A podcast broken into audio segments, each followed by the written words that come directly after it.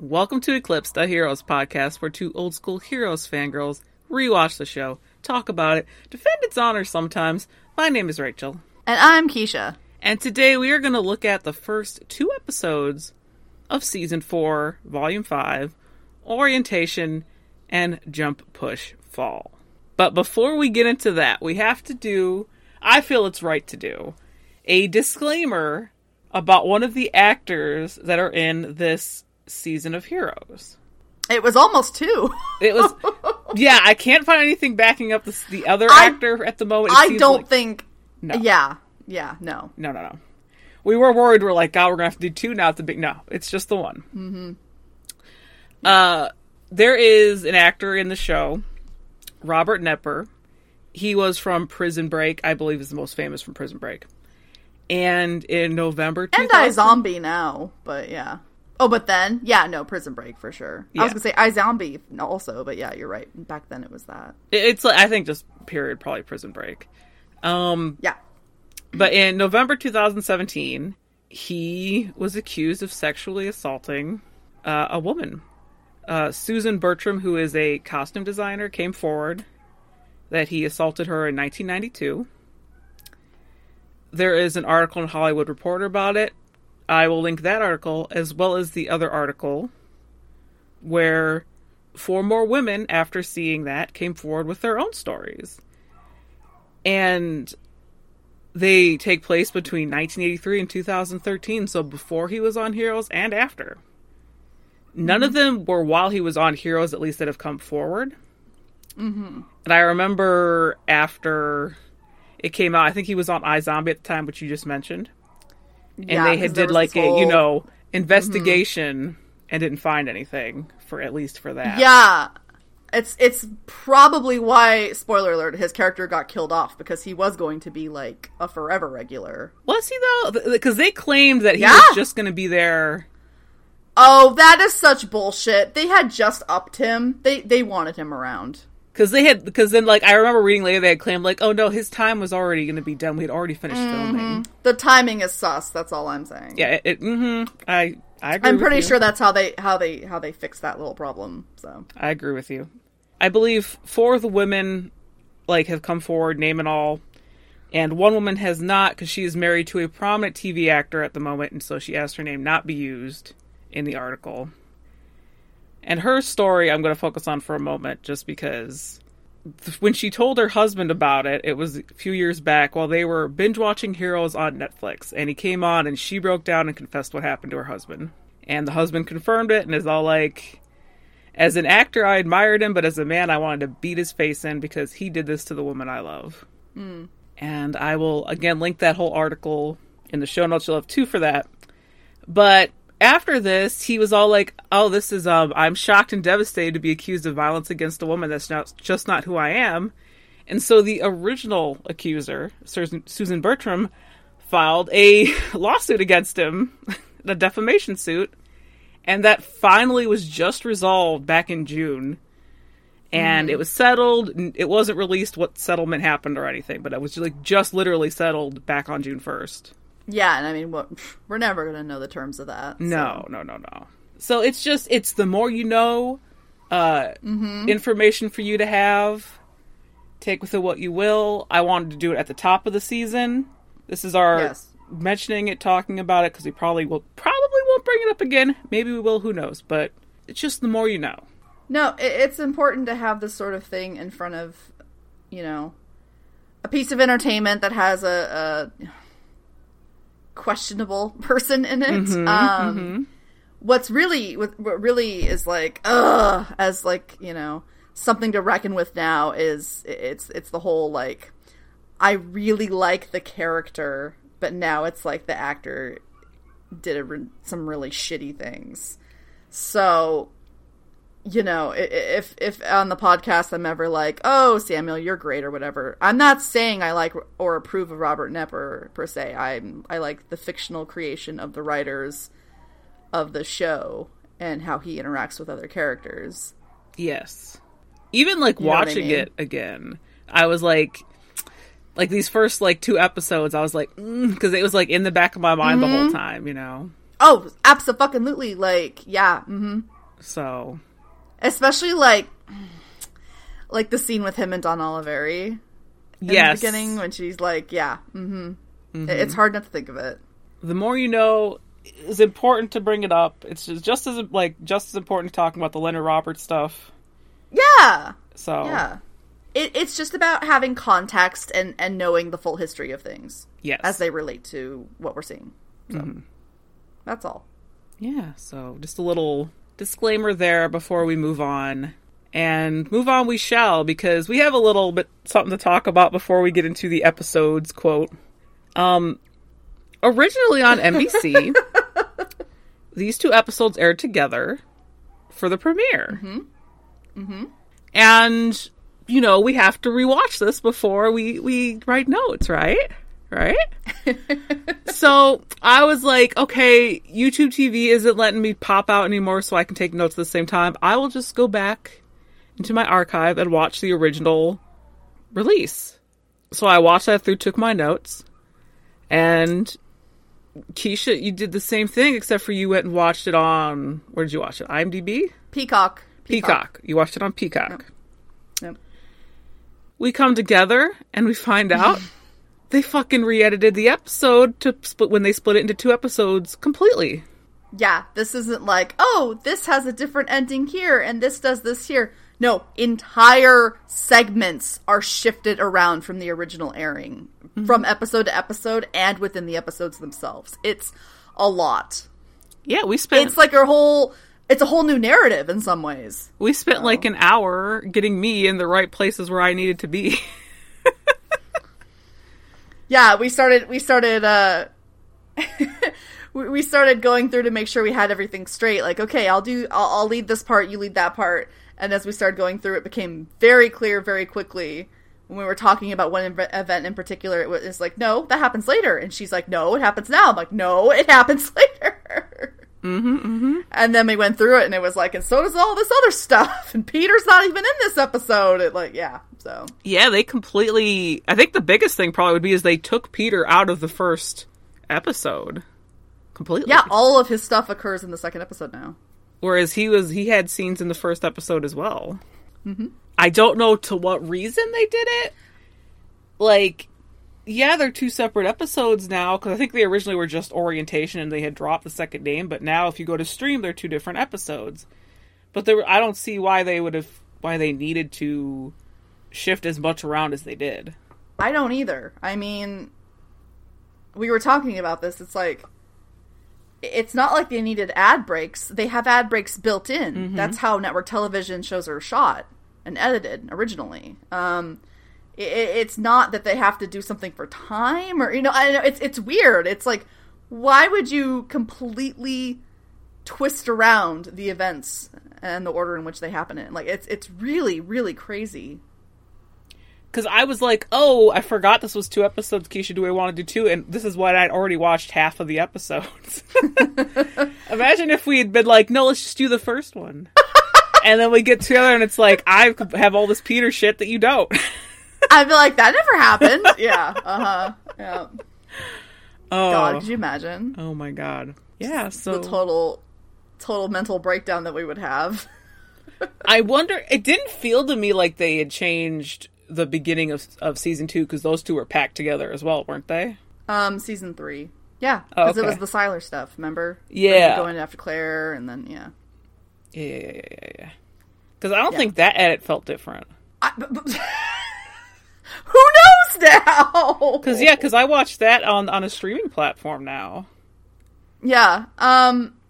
Well, you know, I, I bet that one's probably pretty. It felt like things were happening in the right order. I was saying this to Rachel. Um, subconsciously, this all really was like an aha thing because as I was watching it, I remember being like, "This seems." funny like it just didn't seem like fully right but i didn't think it was like edited down or or you know completely shifted or anything i just was like this is flowing in a way that I don't remember. So, but then again, I haven't seen that episode in years, so I was like, "Ooh." So, I haven't seen I that episode in years, and maybe this is our third time watching it. Um, let's see.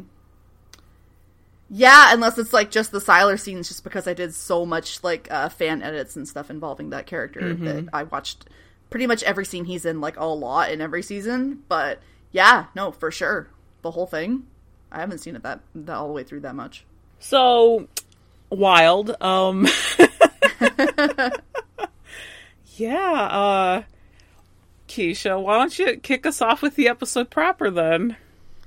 Okay, so be patient with us if you know one of my notes doesn't line up with hers or something, because I mean we we think we got this as well as we could. So Yes. Yeah. It'll be fine. We'll we'll get through it. It'll be cool. Episode.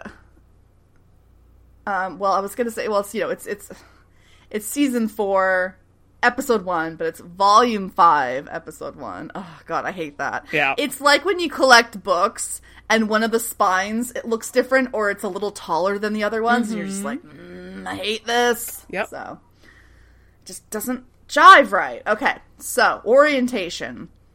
Uh, we kick things off with our favorite thing to see on Heroes: a bunch of people we don't know, and um, we kick things off at a funeral. It would seem for somebody called Joseph, and I'm not going to be coy about it or anything. This is Samuel Sullivan.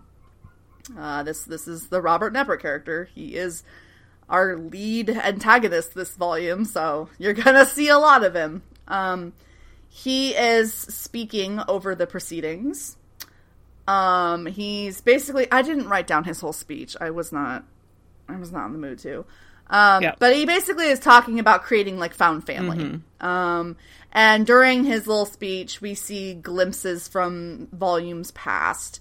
We see that iconic image of Peter in season one where he's like in the coat and he's gonna fly or he's gonna at least jump off the building. Um, or you know, all that. And we see him talking like, oh, there are others like us out there in the shadows and in the light. And we see Claire in season one and season two. Uh, we see Sylar going boom. We see Nathan in season two in Ireland and flying away in season one. We see Tracy just straight up killing bitches.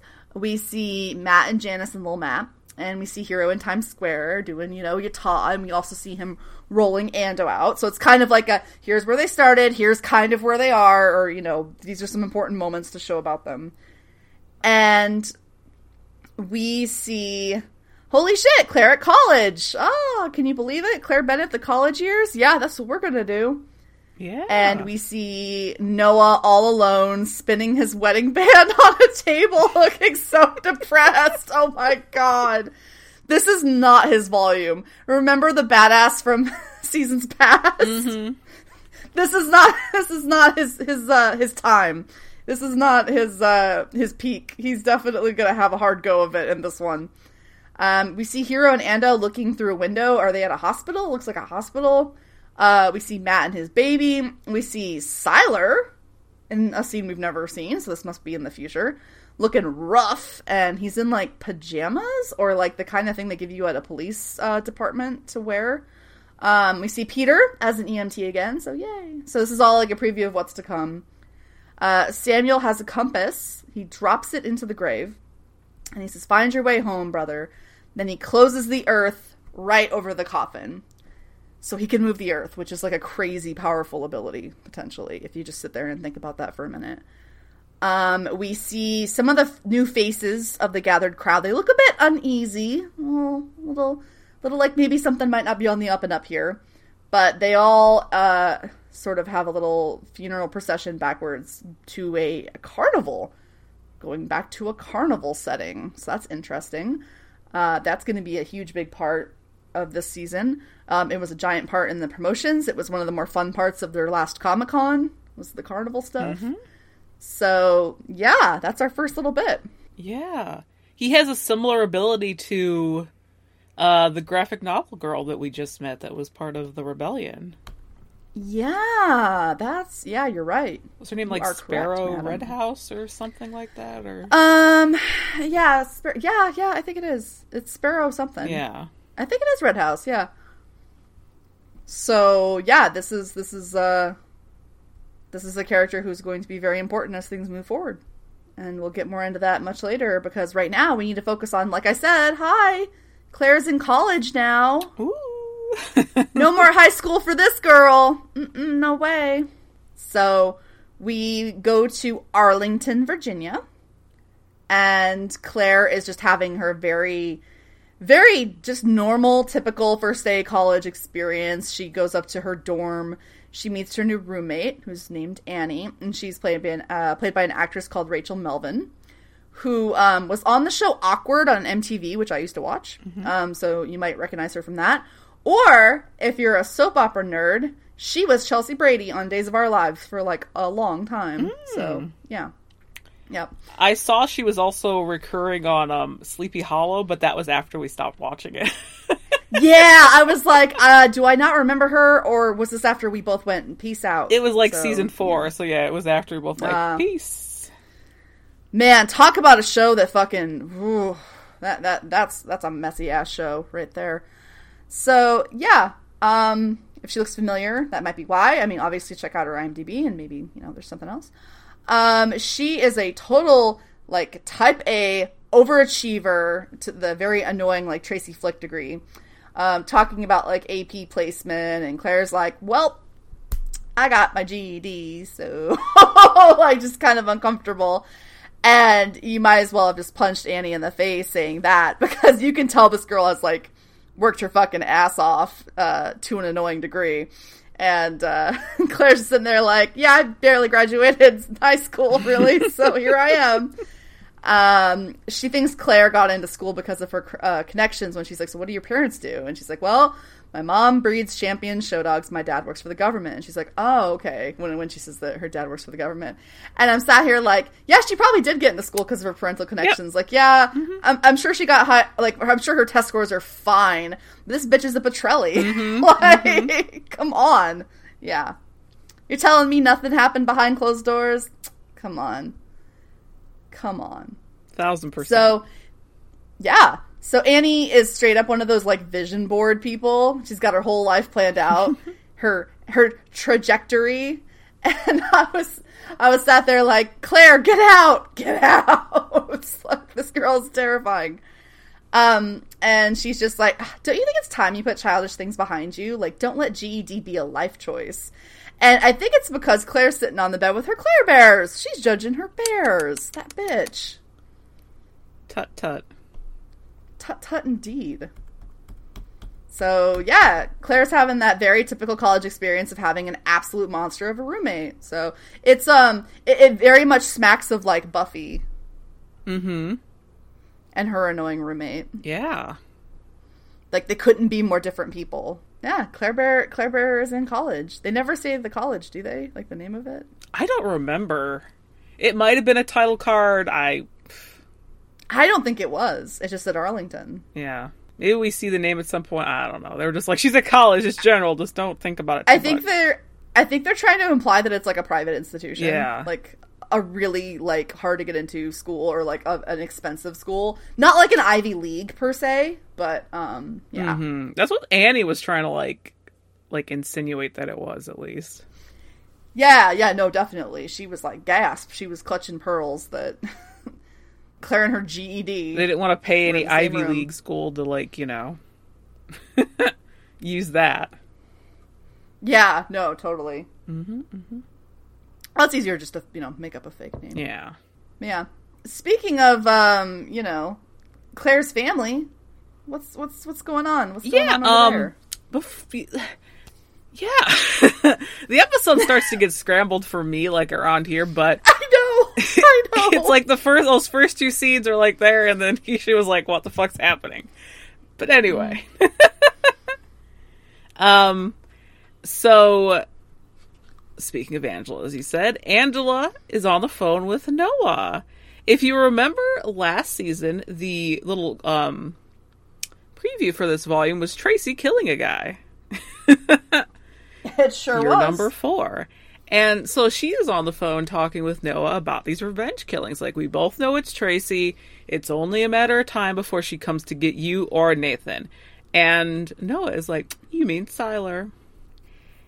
and we just had someone in the Discord like talking about how is Noah so cool with it. Turns out I guess he wasn't because he is not returning Nathan's calls. And he claims he made an emotional decision because he didn't want her to lose her son And she's like, You need to focus. You have to get the company up and running. You're supposed to be the man with the plan. He says he's not that anymore because he lost his family. And he doesn't have time to talk either because he's already late to Claire's first day. He's supposed to be be there when she's moving into college. Yeah, she's she's practically going to school in his backyard, Mm-hmm. Because he's in DC. which is interesting. Yeah. yeah.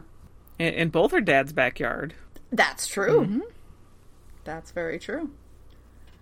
Um yeah, I love how immediately, you know, Angela's the only one we'll see moving forward who's just like, no, no, no, no, no, it's Nathan, it's Nathan. Everyone else is pretty much just like, we shouldn't have done that. Um, that was a bad thing we did. I regret our Um, decision. yep. Yeah, he claimed it was an emotional one so she wouldn't lose her son, which maybe. Yeah, maybe. Mm-hmm. I mean, plus, you know, I'm sure he was like, "Yeah, fuck you, Sylar," in his in his way. Yeah. But I mean, come on. I, I- think we both know he's not going to stay down forever. Oh, yeah, we will be dealing with that this volume, won't we? Hmm. Um, but back to Claire. We see her walking on campus, and she gets handed a flyer for cheerleading, and she's just kind of like, yeah, no. And another girl slides up to her, like, you know what, good choice. And um, Claire's all like, yeah, I uh, used to be one, I'd know. And she asks the other girl, hey, did you used to be a cheerleader? And she's like, oh, I tried out once, but they said I wasn't like peppy enough or whatever. And she introduces herself. This is Gretchen Berg. She is played by Madeline Zima. So um, I didn't write down anything else she was in. Do you have any information on her? Uh, no, but I can get some. Yeah, I'm like so concerned with her roommate. and I didn't even write down anything fucking recurring actor to the volume has been in. I think there's like two other people. I'm like, I should have freaking wrote their stuff down, but I was lazy, and then we got thrown into the hole. We had to like re-scramble the episode. So Um, yeah. Yeah, so Madeline Zima has done a lot of work. She's been working for a long ass time. Um, she shows up in a lot of like one episode roles and things. Like she shows up in You, uh, Perry Mason, Hacks. She was on Californication like right after Heroes. I remember that. Um, for like a minute. She showed up in the Vampire Diaries once, apparently. that must have been we when we weren't. on- Was it what? I said, "What?" um, they said it was like early on though. Another so- Heroes alum in Vampire Diaries. We would have remembered that if it was early on. I don't know, dude. She's really good at looking different. Fair. Um, yeah. So she still works. Good for her. All right, cool, cool. Yeah. And Claire introduces herself as Claire Bennett, not Butler, as she has been going by for a while, Mm, big change. and um, says, yeah, she was from um, Texas. And Gretchen's like, oh my gosh, I'm from Austin. And wait a minute, you're not that Claire Bennett, are you? And Claire's like, what do you mean? Murder at Union Wells, Claire Bennett? And Claire's like, oh, yeah, that that's me, yeah. And Gretchen's like, wow, like, you know, you probably should consider changing your name with, like, you know, all that stuff following you. And Claire's like, yeah, I did it once, but, you know, I wanted to be Claire Bennett. I thought people would forget. And Gretchen's like, nah, Google is your enemy. I love this. I love this so much. It's the thing we've talked about at the beginning of the show with her and her videotapes and stuff. Mm-hmm. Like the internet and social media are are going to explode in the 4 5 years the show is on in such a way to make the landscape just completely changed. Mm-hmm. Like I don't think this discussion could have happened if this volume took place a few years earlier, but now it's like pff, no. Like anybody can know who you are mm-hmm, nothing is hidden anymore. Everything's on the internet. Like, yeah. I think it would have made Gretchen stand out a little more. I still think she might have known because she was kind of local of the area. And she's very Oh, clearly absolutely. a murderino. Yes, future murderino. um, so, yeah. um, the only important note that I had about Gretchen was I just want everybody to look at how wide legged her pants are. this is what Gen Z wants to bring back, and they're fucking monsters for it. So, Oh, yeah. oh That's boy. all. Yeah. yeah, but no, you're right. It's definitely a regional thing. Like, yeah. Because I don't remember if anyone else recognizes her name when we come up in the next episodes. Um, I don't know. I truly don't remember. I was gonna say no, but now I don't remember. Maybe. Yeah, because the, the cliffhanger at the end of this episode, I couldn't remember what the actual thing was behind it. So I, yeah, I think I remember part of it, but I, yeah, I'm not sure. But we'll get to that later. We sure will. Yeah. Let's uh, let's go back over to uh to Noah. He he's got to go. He's late. He's late. He's late. Um, so he's getting into his car and he like throws a newspaper over into the seat next to him and the newspaper on the front page has a story about the latest death and suddenly out of nowhere he can't start the car and it just water bursts forth from the vents. It's very dramatic. Mm-hmm. and it's like what? And he he tries to get out doors frozen solid shut. Like you know in the winter when you try to open your car door and you can't because of the ice? Yeah that times like 10 so rip noah bennett i guess because the the car is rapidly filling with water and he cannot get out. Um, but thankfully a gunshot rings out glass is broken and water pours out along with noah. He literally like pours out of the car which is great. Um he puts his glasses back on after, which are somehow not totally wrecked. Those glasses are sturdy. And he he gazes upon the visage of your friend and mine, Emil Danko. Yeah. What the fuck? So yeah, thanks, bud. Um, he is here to offer a solution to their mutual problem. Uh, he's like, how about you and I team up, kill Tracy Strauss before she can, hello, hi, look around us, kill both of us. And Noah's like, mm, last time I, I tried to work with you, you stuck a string in me or wanted to, so, like, I'm not eager. And I'm like, just work together, you big fucking jerks. like, I just want to see it. so um yeah they they had a little disagreement about things and uh noah glances down and he watches as the water drains away with like great purpose. Like it, it seems like it's very all going in one direction. So yeah. Damn it tracy. Danko also admits that yeah, he's the one that killed Tracy himself because he's like, "How did she survive that? I killed her. yeah. He's like i saw her shatter. What the fuck? Ice melts." And yeah, no, it's like it's like Emil, honey, sweetie baby, you really don't understand these people, do you? You really don't. It's like Tracy is a fucking elemental. You're fucked on that regard. Um, you know, look at someone like Sylar. He's he's just unkillable. So, yeah. You got to stop underestimating these people. You really have to do a lot to try to even come close to putting them down. And with some people, it's probably not even possible. Like I said, Tracy's not even human anymore. So that's a whole other level. Yeah, it would be extremely difficult to put her down anymore, and that's all thanks to you guys and your lovely hot room training and everything. You know. Yeah, way way to like fucking literally train her in a way that the company Yep. would. Yep. Mm-hmm. Good job. Good job. uh popping away from there, um holy shit, Tokyo, remember Hiro and Ando? Yeah. Yeah. Well, what are th- what have they been up to? I'll tell you. They've started a vigilante hero service called Dial a Hero, which is adorable. And they have like a fun little like poster with them on it and everything. And their whole thing is they help people in need no matter what. And Ando and Hiro are kind of having a tough go of it because no one has called to use their services as of yet. And Hiro's like, but my business model, it will not fail. Look at these graphs. They don't lie. Barographa, or however you say it.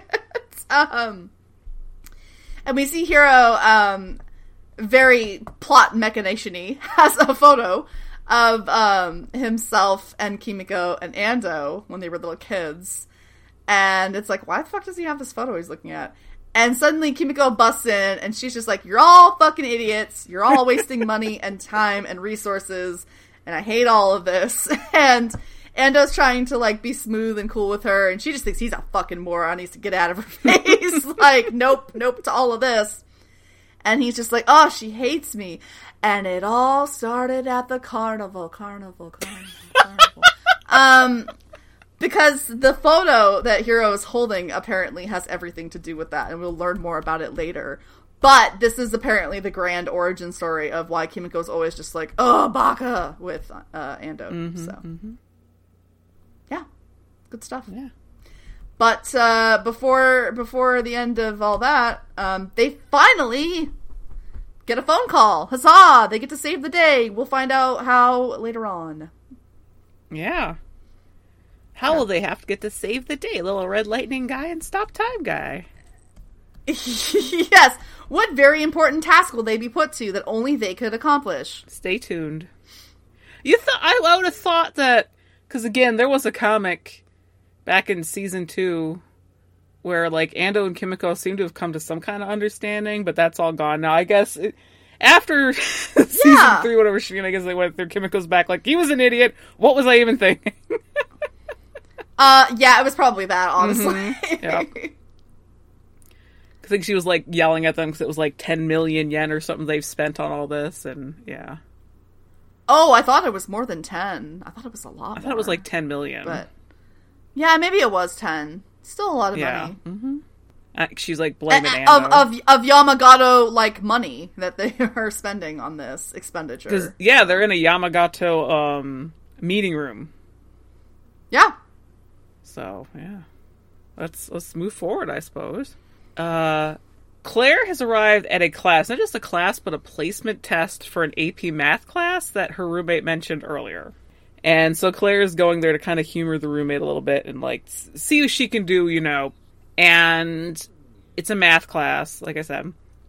Only 35 people will get in, and they have 45 minutes to solve an equation. The professor lifts up the thing and go. And Claire is like sitting there and she's like, Is this a joke? And Annie's like, I know it's easy, right? God. and we see her writing finally, and then like a red pointer shows up on Claire's chest. And then we see her get shot by government agents.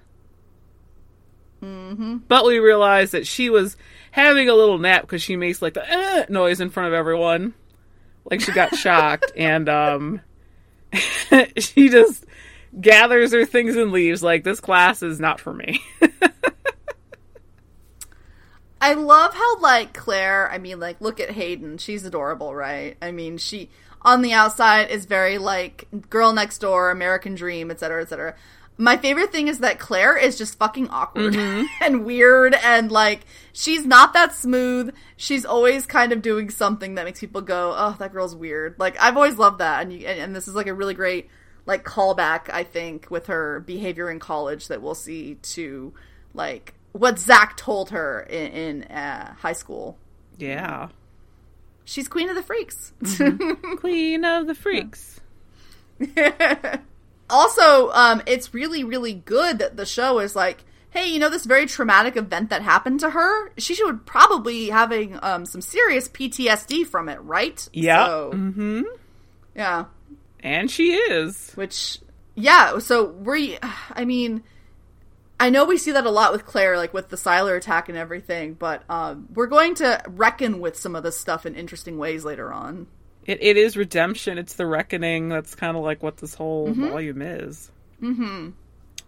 Which we will go right into right now. Um, we see Angela. She's having lunch at a sushi place, and she hears, "Ugh, what have you done to me, Mom? Took me a half an hour to get here." And she looks up, and who's walking in but Sylar? And he's like, "Oh, sorry, my manners. You look lovely as usual." He leans down and gives her a little kiss on the cheek, and oh, no, never mind. That was a dream. Angela has just pulled up to the sushi place.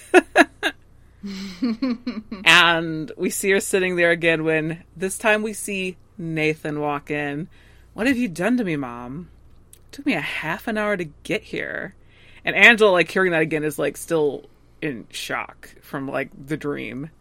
The sushi's put down in front of them. Nathan's, like, eyeing it up while Angela starts talking about how she's worried about the company and Noah getting cold feet. And Nathan's like, I'll talk to him about it. And he looks at the sushi and he's like, Do I like sushi? and she's like, You're the one who was craving yellowtail. I wanted Italian. He tries like the tiniest bite of it and he's like, It's interesting. Man, you know. And she's like, Life's all about new horizons. You can't let it get stale. And Nathan's like, Yeah, you know what? I feel like there's like a lot of change lately, you know. When I look back on my life, it feels like it's not my life that I'm looking back on and Angela's like, Yeah, this is all just you know, midlife crisis, self reflection when you're 40. There's plenty of other unpleasant surprises to come. And he's like, Yeah, you know, but like, man, I feel like I want to change. Like, I want to reconnect with everyone in my life who's important and be like a better me. And Angela's like, uh, All men your age start to feel the mortality. It's nothing. Don't worry about it. He's like, Man, but you know, Ma, I don't feel mortal. I feel immortal. And she's like, Listen go out, get a sports car, a younger woman with questionable morals. That's what your father did, and it worked for him. And Nathan's like, ah, what would I be without you? Like, again, how we've talked about before, like, Nathan playing Sylar, playing Nathan is just like a completely different ah. person to behold. Just even him coming in, Yes. his mannerisms, the way he speaks. Yes, very different. Yes. This is not Nathan. No. It's Adrian Pasdar in a suit, and that ain't Nathan. like it's not, and it's so great. He's so goddamn good on the show. He is so underrated as an actor. Um, because yeah, you're right. It's totally a different thing. He's not playing Sylar. He's not playing Nathan. He's playing a different thing entirely. he, he like I said, like he's a lot more soft spoken as a Nathan. Mm-hmm. More measured. Mm-hmm. And yeah, like I guess you know, he feels like a whole new him. all the like, oh god, all the double meanings in the lines. I love it. What would I be without you? yeah, Sylar. Yeah, no shit. um, uh, going back a little bit, Angela's driver's name is Alfred, and like, what kind of Batman nonsense is that?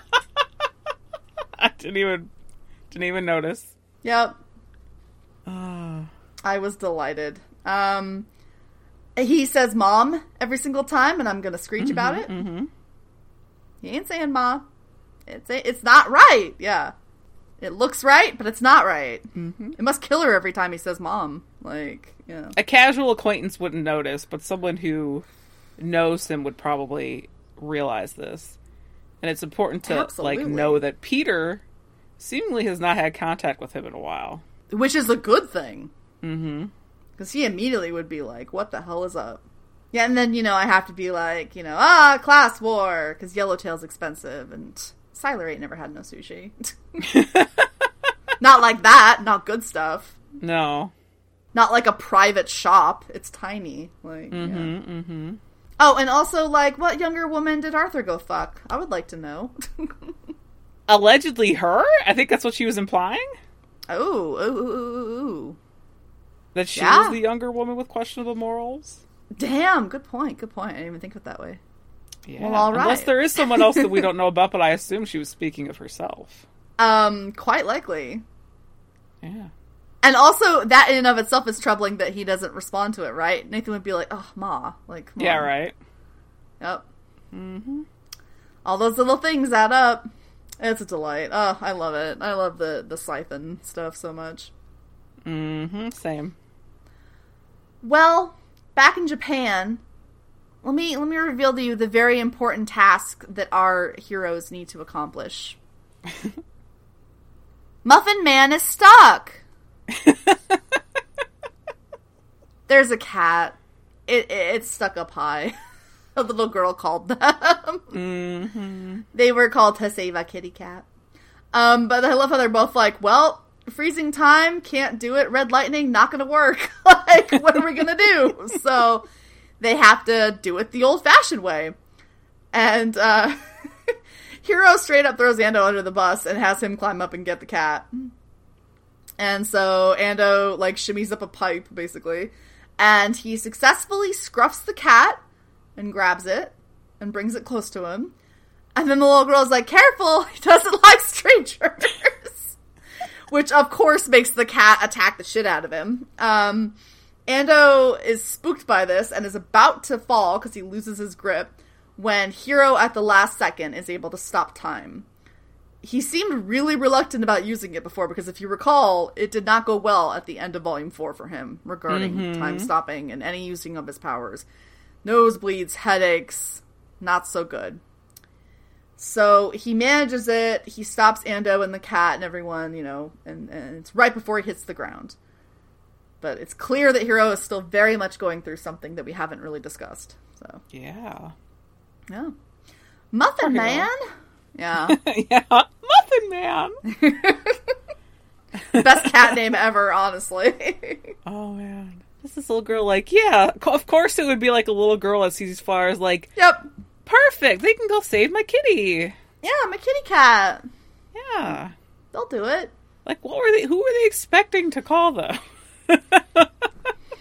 I don't know, some like rich family whose daughter had been kidnapped, like something real. nope. You get Muffin Man. All right. So, um, going back over because okay, uh, what's interesting is that it seems like the way Rachel's is cut is much smoother than the way that it is now. It chops all over the place in weird little small bits. mm-hmm, mm-hmm. So just be prepared for like two sentences and then the next thing, um, because that's coming up. So we go back over to Angela following her her lunch with uh, Nathan, and she's calling Matt, and she's just like, "Dude, this is a problem." And he's like, "I told you never to call me. Like I I want nothing to do with this." And she's like, "That thing you did six weeks ago." I think Sylar's beginning to emerge again. And it's like, you can't just make a person go away, dude. Like, not fully. And as we've seen with Sylar, he's a powerful motherfucker. He hangs in there. He hangs in there when the Haitian tries it. He's strong. So, mm-hmm. this is not going to be easy. She wants Matt to basically drop everything, come to DC, and re whammy him. And Matt's like, yeah, no, um, I don't do that. I'm not using my powers anymore. Because clearly nothing good comes from it and he mentions that uh, he's seeing things even and he's like no no i'm out like i'm not nope i got my family i got my job back like this is just i'm nope not doing it and he's like i'm out and she's like oh, there's no such thing as out and he's like well it sounds like it's a big old you problem so uh, good luck with that what's interesting about this uh, to me is that Angela has now been rebuffed by both Noah and Matt. and Yeah. like again, this is like not Angela's volume either. she can't just snap her fingers and make things happen anymore. Mm-mm. She's getting pushed back. yeah, she's not used to that. Matt's like, I'm not an IT guy. I can't just come over there and do like a software patch on Nathan. Yep. Yeah.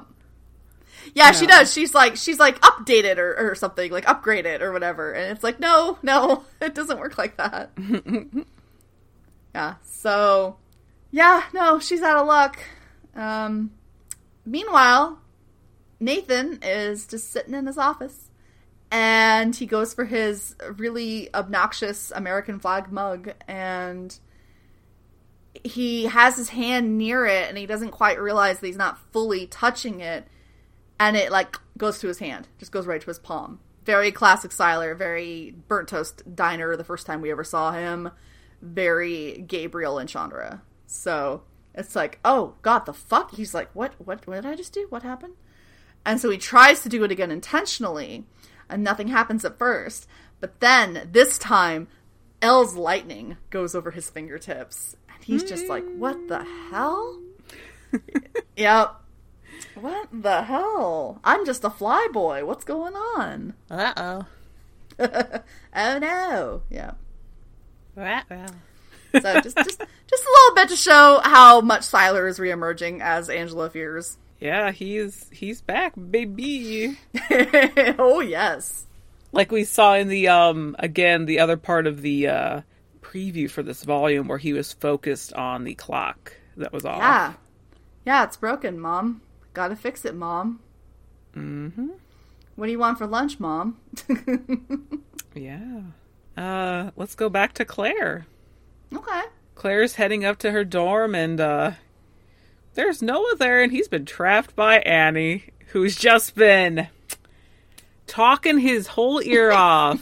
And you can hear her say, I'm sure if, like, she could be an above average student if she just applied herself more. Oh, hey, you made it. Above average. Fuck out of here.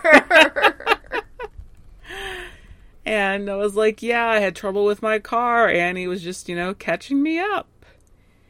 And, um, and he's like, okay, cool. We'll see you at orientation tonight. They have Guitar Hero 3 down there, and like, that is my game. I am so great at it. You consider yourself served.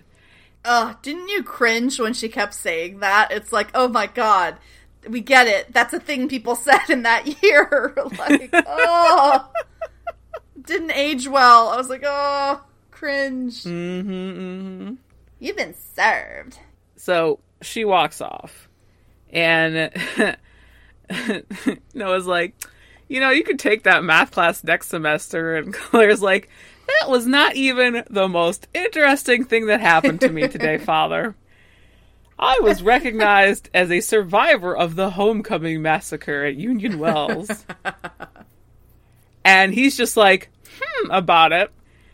Maybe changing your name back to Bennett wasn't the best idea after all. But she's like, nah, nah, nah. I just want to be Claire Bennett, daughter of Noah Bennett. And Claire likes telling the truth, and her way of reinventing herself is telling the truth. Ish. Maybe not the whole truth with her, you know, abilities, but telling the truth to people about who she is and what she likes. It's so cute when they're both like, ish. Yeah, ish. yeah, ish. Keep some things down low. yeah, yeah.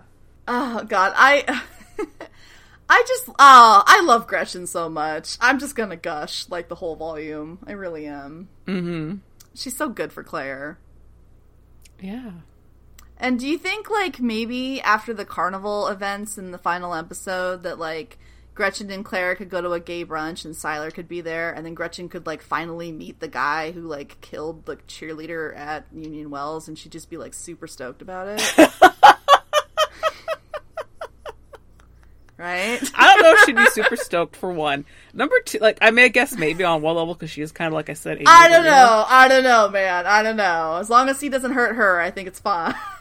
Number two, spoilers. Number three, uh, we have complications with that in Reborn. So, uh. Number four, I'm just gonna treat Reborn as somebody's fanfic that was lucky enough to get, uh, you know, put on the air. So yeah. Uh, so yeah, yeah. Yeah. Yeah. Like, you know how in the new Halloween movie they erase the events of the sequels? Yeah, I like to think if heroes ever came back, they'd be like, "What's reborn?" I don't know. I don't know her. Who's she? That was one big fucking mistake after another. You know what that is? That was another multiverse. So that's what I'm saying. That's what I'm saying. The TVA can fix this this wrong, this wrongness that has occurred. This branch reality where Claire Bennett where Claire Bennett beep. I don't care. oh. Anyway. Anyway. I'm just saying, Sylar, like Gabriel Gray, is from like Brooklyn, which is heavily gentrified now, and they could go to like a nice brunch and like you know they could just he could just tell he could just it could be a fun time. He could tell them all about he could he could just really give Gretchen her like true crime nerd dream of being able to speak to a serial killer. Mm-hmm. Mm-hmm. Yep. Anyway. Anyway, back over to Japan with time stopped. Uh, Hiro fixes Ando, kind of like rewrites him so he's going to land on his feet and uh, restarts time. And the girl is ecstatic. Muffin Man is saved. Dollar Hero is the best. I'm going to tell everyone. Ando's like, awesome. Here's your kitty. Great. And he turns back around because the girl's like, hey, what's wrong with him? And Hiro is like, stuck? He's got his eyes shut and he is not moving. And Ando tries to like shake him out of it, but he is frozen in time. And the girl's like, he's weird, and just like leaves. oh no. Mm-hmm. Complications! Little more than a nosebleed.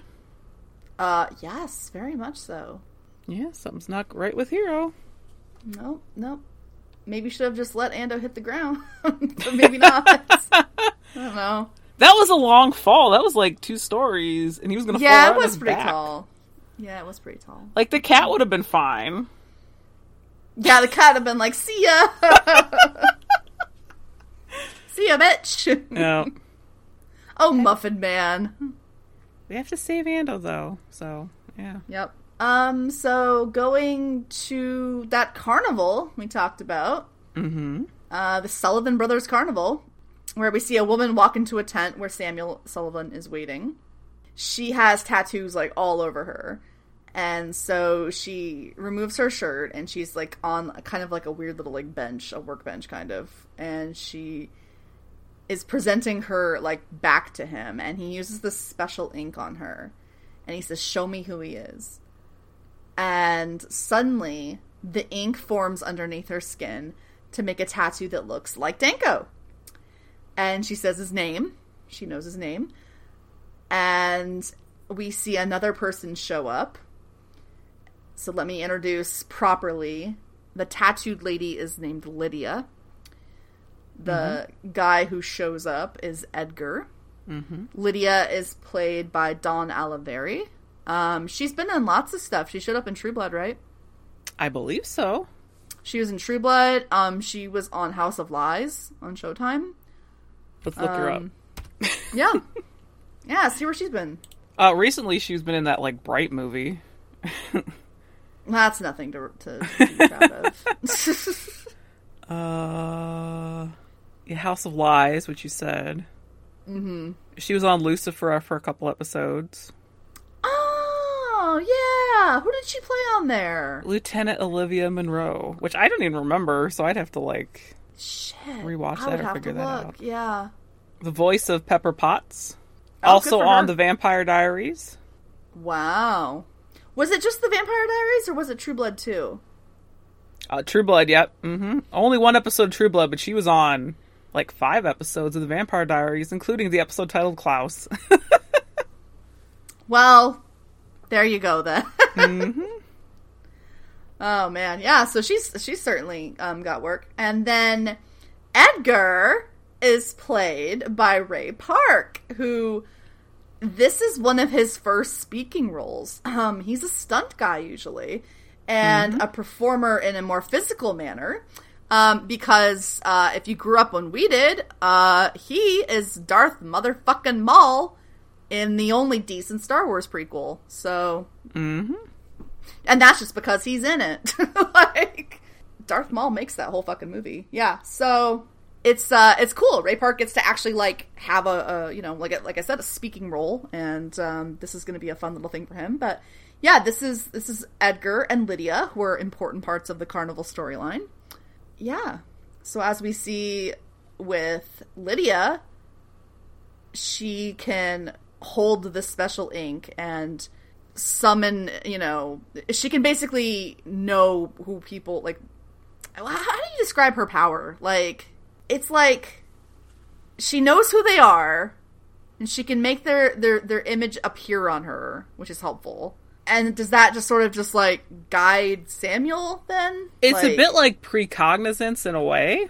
Yeah, it's definitely precognizance and it's a little bit like Molly Yeah, because she knows how to find like like she knows where they are, I think, too. yeah. It's it's kind of like Molly in a way, Yeah. but it seems like it's really in conjunction with like how his ability works as well.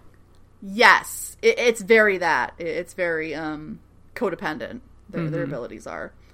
So yeah, we we sort of start to dig into the carnival dynamic a little bit in this scene, um, because yeah, Edgar shows up and Samuel wants to send him after Danko, and Edgar's like, yeah, but what about all the shit you said at the funeral? You know about us needing to move on, basically. And Samuel's like, yeah, no, I left out the part about vengeance, so I'm gonna need you to go kill that guy. and uh, he says, literally, I need to get the compass back and kill the son of a bitch. It's what Joseph would have wanted. And that would be the uh, the character who was dead at the beginning, who we haven't met, and we will down the line. I'm gonna say that right now. Flashbacks, woohoo! Because we're gonna learn a lot about the history of the carnival. it's a big deal. I can't underestimate. Uh, I can't understate how big of a deal it is to this um, end of the show. So Edgar's just like, oh, I don't want to. I, I, I don't want to do that. Like, I don't want to be, you know, your your little like murder errand boy. And so Samuel takes his little like, what do you what do you call what he's using? Like, it's like a quill, kind of, right? Kinda, but for like tattoos, I guess. With a nub, it has like a or a nib. Um, yeah, yeah. So he has like a long stick. It looks like the kind you would use to like make an old like an old style tattoo. But um, yeah. So he stabs some ink into Edgar, and with him, he uh, uses a tattoo to cause him quite a lot of pain. He, he it manifests as a hand, like a red hand. It's like on his throat, like squeezing his throat. And um, he's like, "I won't ask again after this one, I promise." But like, you you're doing this basically. So we're getting the sense that that Samuel is uh, not afraid to lash out at his own people, which is a big part of his character moving forward. So, yeah, just a little a little bit of learning a little more about the carnival, the new characters. Um, any any thoughts on that? Yeah, like it's interesting because like Lydia is definitely meant to kind of be a little titillating, but at the same point, I didn't feel she was over sexualized in this first. Oh, not at all, which is interesting because she's dead ass half naked. Um, yeah, like it's there's no like ooh random side tit or anything. Um, no, no, no. It's like she drops like, her thing, goes right to a stool where she's basically fully covered, other than her back exposed. Um, it's very businesslike. Yeah, yeah, yeah. Because I mean, Jesus, if you see, yeah, when she's on the bench, she's wearing like a really like flowy skirt. Mm-hmm. and like and like nothing else. like yeah, yep. it's you know. But like you said, it, it's it's framed very well. Her hair, like totally, there, there's no there's no there's no coy side boob or anything, which you know wouldn't necessarily be the case always. Mm-hmm, mm-hmm. good on good on the show, I suppose, for that. Um, yeah, going from the carnival, we go back to that sushi shop from before, which is getting a lot of screen time this season already. I think Noah lives right by it. I think he might. God help me if he lives like above it or something. What kind of depressing? I thought there was like, like a like a thing where he like walked by it like at the beginning, like after. Probably so. I think he's like yeah. right there. He lives like right by it. That would. I mean, that makes sense. So we see the same uh, sushi shop from before, and Noah's there, and and now Tracy. Oh my! It's so awkward to have your your would be killer just stroll right in where you're having some food. And uh, he's like, huh, here I was thinking I'd be the one that got away. And she's like, no, you're just number five. And so she sits there with him and she's describing what happened when Danko shot her. She's like, I felt myself shatter. I felt myself melting. And then all those pieces came floating back together with one cohesive thought killing all of you. And Noah, Noah's just like, mm, I don't know, I don't buy it really. Like, I, I don't know if I if I see this for you, this whole villain arc that you're attempting to go on, really. this whole like, you know, would be Sylar kind of thing. And and she's like, "Hey, who I am now though, it's literally because of you guys. I mean, yeah, obviously mentally and otherwise, like we mentioned earlier, they physically pushed her to the point of going beyond her own humanity. So, well done. Um, but Noah's like, "Okay, so here's the deal. What if I could make it so that Danko just was not interested in you anymore?" How about that? And she's like, why would you even do that? And he's just having like, it's funny. Angela says Nathan's having a midlife crisis. No, Noah. yeah. Mm-hmm, mm-hmm. He's like 20 years of bagging and tagging, and I've never helped a single one of you. So maybe we're both looking for redemption. And so he wants to make a deal with her, and he's very like handshaky. And she doesn't shake his hand. Nobody ever wants to shake his hand, mm-mm. Mm-mm. which you know, good on them because you know I wouldn't. I don't trust him. Um, so yeah, interesting. Bet you wish it was that easy. yeah, yeah, no shit. Yeah. In another life, Noah and Tracy, company partners, bagging and tagging, having a great time. Yeah. But not this one. Absolutely. No, not this life. Because I enjoy, like, Noah and Tracy's dynamic. It's fun. Me too. Me too. We get to see more of it I... in this episode. I enjoy him with all of the blondes he hangs out with. mm-hmm, mm-hmm, mm-hmm. Sylar's not blonde. well, that's a special. That's a special relationship. Noah's great with like everyone that he's with, pretty much. He really is, though. He he does not have a wink, uh, like a, a weak link in terms of scene partners. So. Speaking of, Speaking of, he meets back up with Danko because he is trying to change his mind about Tracy Strauss, and Danko's like, "No, I'm going to change your mind," and Noah's like, "No," and Noah's like, "I'm really going to recommend that you change your mind," and he gives Danko a, what looks like to be a set of plane tickets, and he's yeah, like, it's like it's like a get the fuck out of town kind of thing. this is you starting your life over courtesy of the U.S. government. And Danko's like, nope, we all want things, Bennett. And it was like, well, okay, well, I'm going to get what I want. Smile. Because guess who's back? The Haitian is back, baby. Hey, finally! Wherever the fuck he was in Volume 4, he is back. To know. he he was probably in super hiding because yeah, he is incredibly dangerous. So I think, didn't he kind of imply he was going to hang out down in Haiti to help fix shit up from his I? I I think that was what they basically said after the Somdi stuff. Yeah. Yeah. So yeah, he he's So we'll just say that. We'll just say that. Yeah. uh, Noah's called in a favor, and the Haitian's back, puts his hand on Danko's head. Yep. Yeah.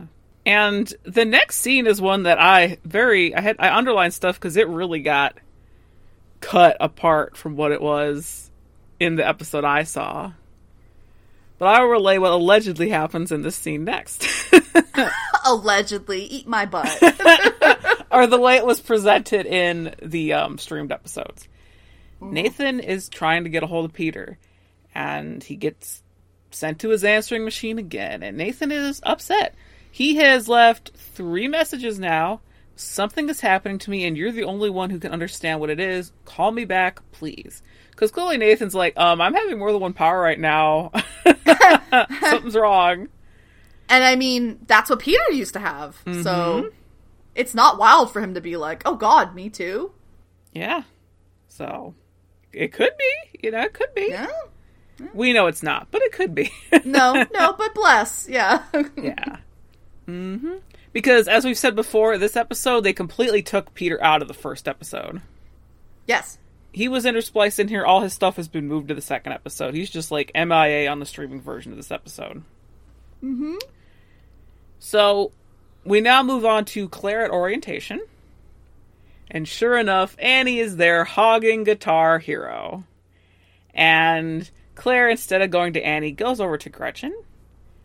And Gretchen apologizes for freaking her, freaking out at her about the murder at Union Wells. And Claire's like, nah, it's fine. It was just weird because I wasn't allowed to talk about it before, you know, so it's kind of interesting to actually talk about it. And Annie kicks the butt of whoever she was playing against before.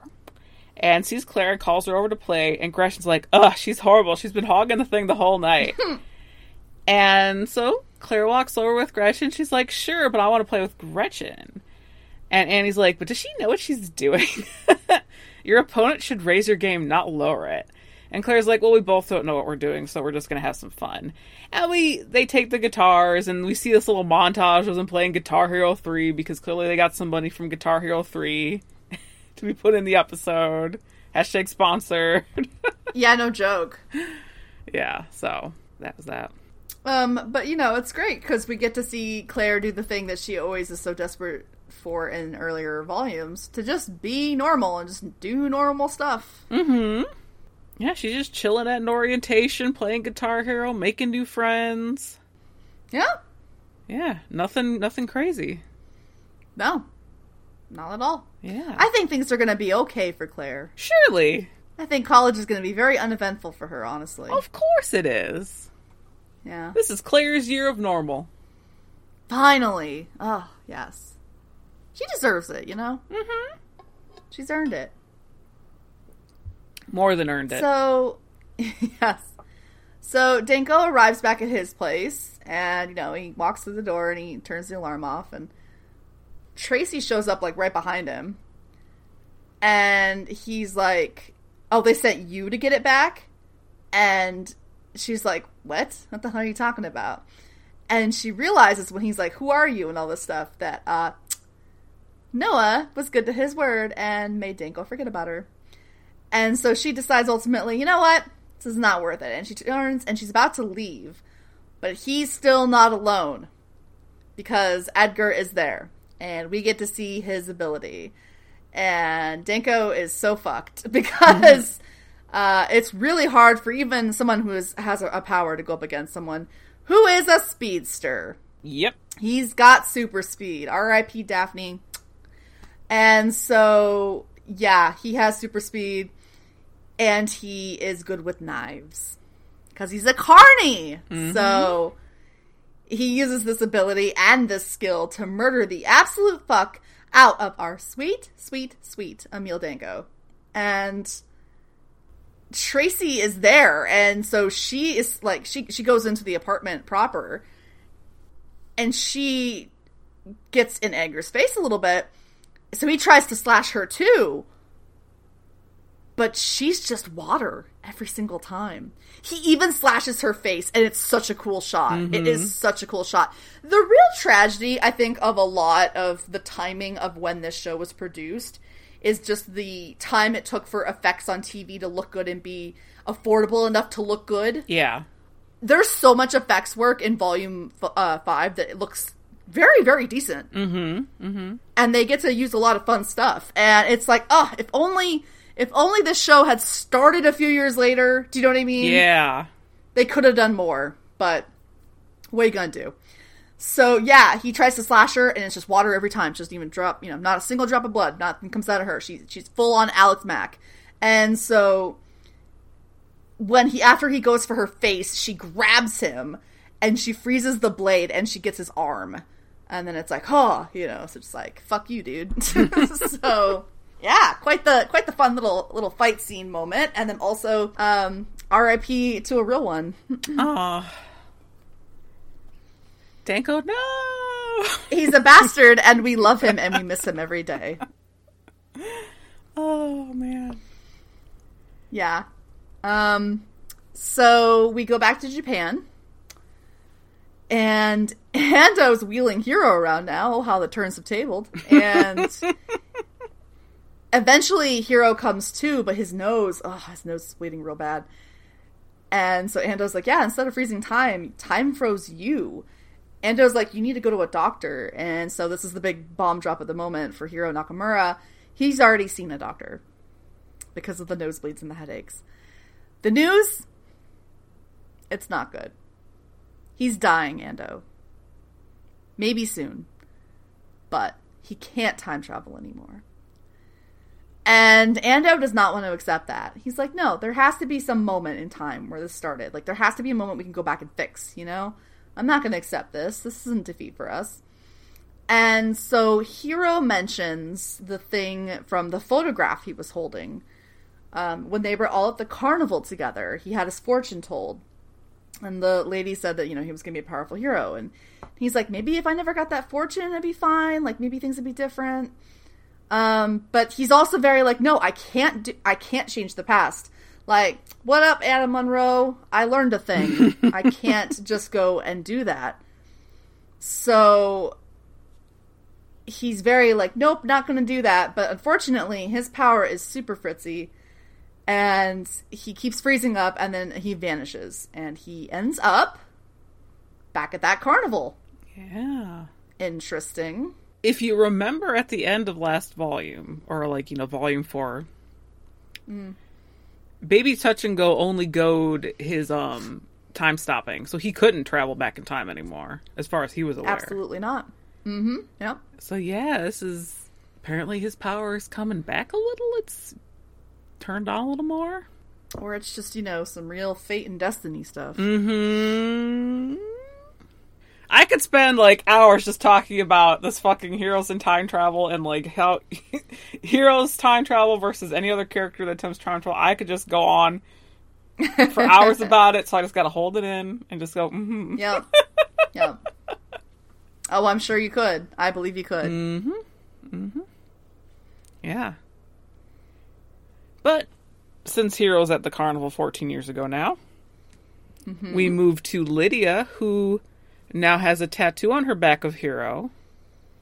And she tells Samuel he was here at the carnival 14 years ago. Hiro Nakamura, time traveler. And Samuel goes over to talk to another man, and it's old, this old man. He's on oxygen, and he's like, "I know you're weak, but I need you to do it one more time. I think we found someone to fix the past, and I need you to send me back." And he asks how far, and Samuel's like, 14 years. And this guy, I think they he says Arnold. I think they say his name, but I just didn't write. Um, I don't know if they do here or if they do later. Um, but yeah, his name's Arnold. Yeah, this is Arnold who he's talking to. Who clearly has a power to send people to the past, send himself to the past, some kind of time travel. Very similar to Hiro. Yeah, and who clearly whose health is also not doing well. Yeah, time travel, I guess, really wrecks you, man. I don't think you can unstick yourself from time and be okay. That's that's pretty yeah. Mm-hmm.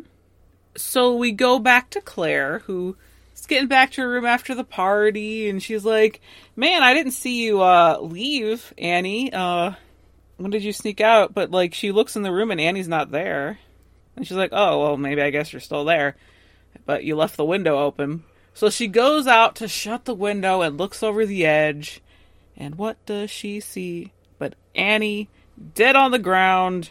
She jumped out the window, something. She's dead. Oh boy. Mm-hmm. I love how Claire doesn't scream or gasp or anything, because why would she at this point? Just like, of course. She's been around so much death and everything that's just like, oh yeah, of course. Mm-hmm, Fucking college, shakes fist.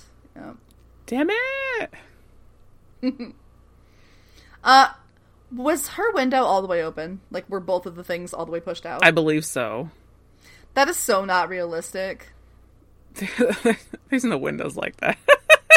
well, no, because in college, literally, if your um, if your dorm is a certain floor up, your windows do not open all the way because of the very thing that they think she did. yeah. So, like, I was on the seventh floor in my dorm room, and you better believe those windows barely opened. Oh, yeah. Mm-hmm. Yeah. This is a fancy college. Keisha. They got big windows. I don't care. I don't care. It's a safety regulation thing. It bothered me then. It bothers me now. No, I, I agree with you. I agree with you. yeah. They weren't too far up. They were like third floor, maybe? Yeah, but even then, I think third and up is when it's supposed to be like, no. Yeah. Yeah. No, I agree with you. I'm not arguing. Yeah. Not arguing. I know. It just it bothers me. Yeah. Rip Annie. Yeah. We barely knew ye. Yeah. I'm okay with it, though. This is the thing that I don't remember what exactly happened to Annie.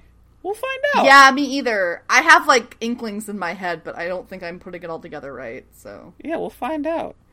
Um, we sure will. instead, What do you mean? What happened to her? She obviously just jumped. but she like, we'll get into it in the next episode. we sure will. But first, let's head toward the end of this one. Um, we see Matt walking through his house. He stubs his toe on something. Uh, it's night.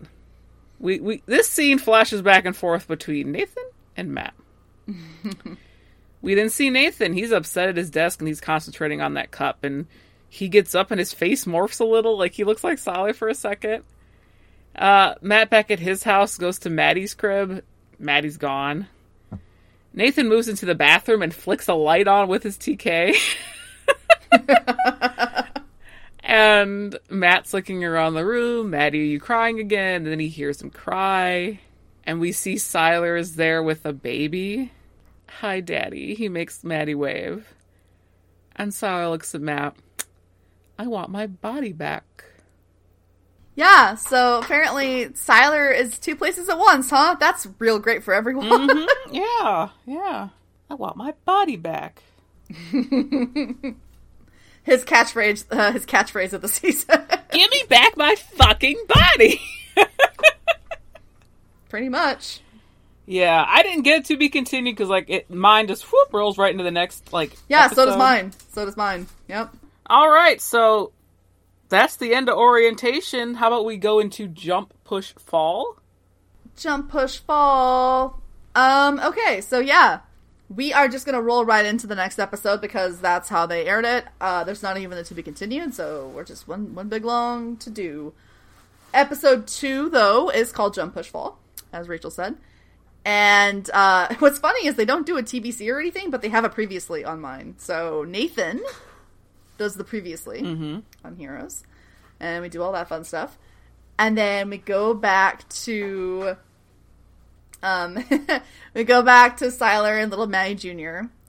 And he's like, "Oh, poor daddy. He looks pretty scared. Can you say freaking out?" and Matt's just like, "How are you even here?" And he's like, "Oh, well, guess what? I'm part of you now. Whatever you did to me, I held on. So sucks to suck. I'm with you now." And so he's like, you know, Matt's like, "Oh, you're not real. This is, you know, this isn't real." And he's like, "Huh? If I'm not real, how could I be holding your little boy?" And he's like, "Tell me where you put my body." And you know, Matt's just not gonna fess up with nothing. So he's like, "Oh," and we hear Janice being like, "Matt," you know, in the hallway, and he's like, "Here comes mommy," and he's like, "Catch!"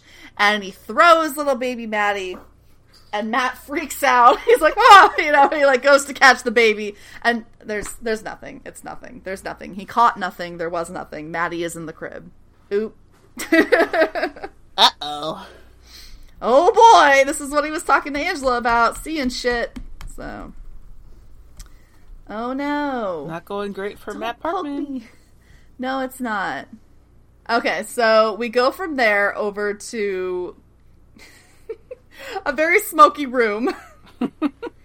and Noah Bennett up taking the battery out of a smoke detector because because Mr. Man with a Plan, Mr. Can Do, just burned the absolute shit out of like a TV dinner in a toaster oven.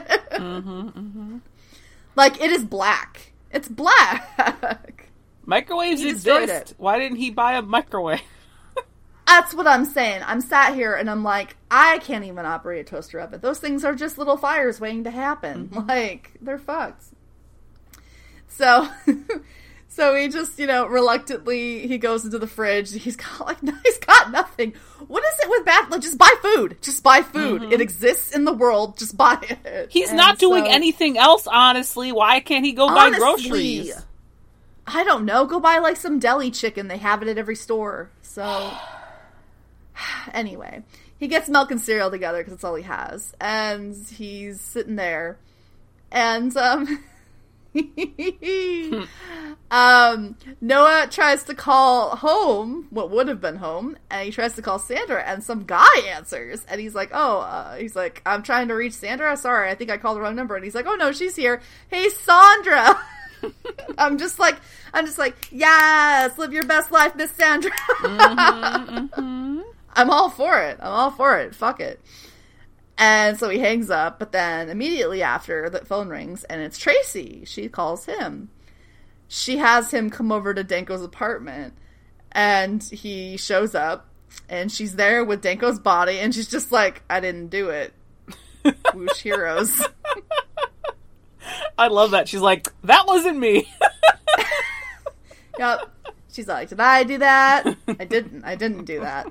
It wasn't me. So if it was me, do you think I'd have called you? if it was me, do you think he'd look like this? I mean, I'm very I'm very, you know Honestly. I'm not that. I'm not like messy stabs. Like, yeah. Honestly. Honestly though. I'm a lot neater than that. Thank you. He's not drowned, is he? So, we see Hiro again back in time at the carnival, and who should come up to him but his young self and is like, hey, can you take a photo? So, Hiro is the one that took a photo of himself, Ando, and Kimiko on that day. Gotta love it. It's just a, just a little scene with them to remind you what Hiro's up to in this episode. Again, it's cut weird because my episode had a completely different little like timeline with that, but that's fine. Hmm, yep. Instead, we'll go to Claire, where she is in her dorm being interviewed by police. And they ask if Annie was suicidal, and Claire's like, no, not at all. And they're like, yeah, well, we have the suicide note. We found her pillow. And Claire's like, what are you talking about? There was no suicide note. I would have remembered seeing it. I remember thinking, wow, she her pillow looks crisp before I looked out the window. There was no suicide note. And she's like, I think it was a murder. And the cops are just like, mm, it was a suicide. so, yeah. Yeah, Claire's like, uh, why would she kill herself? Look at her fucking vision board. like, She has her trajectory board up there. She was Yep. kicking everyone's butt Um, down at like Guitar Hero. She was on top of the world. yeah, she was gonna be the youngest governor in United States history or whatever. Yeah. So Yeah, yeah, yeah. Oh. I love how um, that other cop is trying to keep people from getting their shitty camera phones into the room to like get a picture. It's so great. Yeah, there was like a group of like kids out there looking in. Yeah. Classic. Mm-hmm. There's no privacy in the dorms. That's very true. Cops are here. Let's go check it out. Mm-hmm. Anyway, let's go to New York. uh, remember a character we haven't seen the whole episode so far? I mean, I have in my version, in my like timeline, but we haven't yet here. Um, it's Peter and Hassam. Hey, you remember Hassam? I'm so glad they brought Hassan back.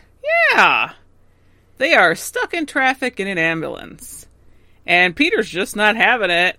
Uh, Peter's like, I'm gonna run. And he gets out and starts to run there. And we get to see that he's rocking some kind of parkour ability as he takes like an alley shortcut. And he gets to a car that's on its side. And there's a pregnant woman in it. And he rips off the door. And that's when we're like, oh, he has Mohinder's ability.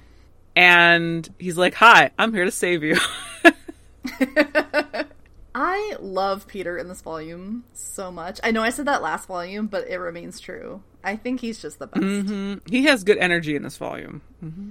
Yes, I, I think there's like I don't know. It, it- there's something about the writing, especially in these first couple episodes, where it feels like they not only sound right, like it sounds like things the characters should say, but the actors seem very comfortable delivering the lines too. Do you know what I mean? Like it just seems everything's right. Mm-hmm. It's clicking. And they're like, man, there's a lot of characters that are new for this film that we haven't even met yet. We only got like our like first handful of new people that are coming in that we've met. Mm-hmm. Mm-hmm. So we have Tracy and Noah, and she's. I love how she's explaining the thing that happened when she was fighting Edgar, where she's she's kind of stoked about it. she's like, she's like, he he was cutting at me. The whole water thing kicked it on instinct. like, nope, nope.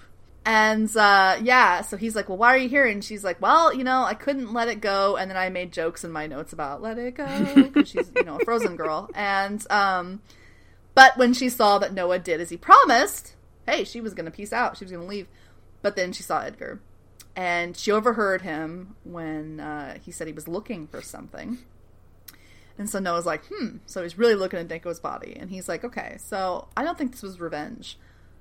The wounds are all to the stomach. If it were me, because I'm pretty much a, I'm, I'm pretty much like a serial killer who's just in between gigs right now. Um, I'd go for the jugular or the heart or the carotid, but this guy, he was looking for something. So he gets a he gets he gets a glove. And he fully like goes into Danko's stomach and um he finds a key. Danko swallowed a goddamn key like a magician. Yep. Mm-hmm.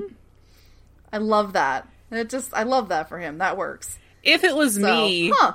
if it was me, Keisha, Yeah. and I was in a grocery store, like the back part, and chasing Sylar down, I definitely would go for the jugular. well, I'm sat here like, you know, yeah, I know he didn't like murder people in that same way, but he absolutely shares so many of the traits of like a regular serial killer. Like he he has he he he stalks his victims. Mm-hmm. He you know, like yeah, he does like everything else except for, you know, some horrible heinous thing. but I mean, he did with Sylar. He slit Sylar's throat. That's what I'm saying.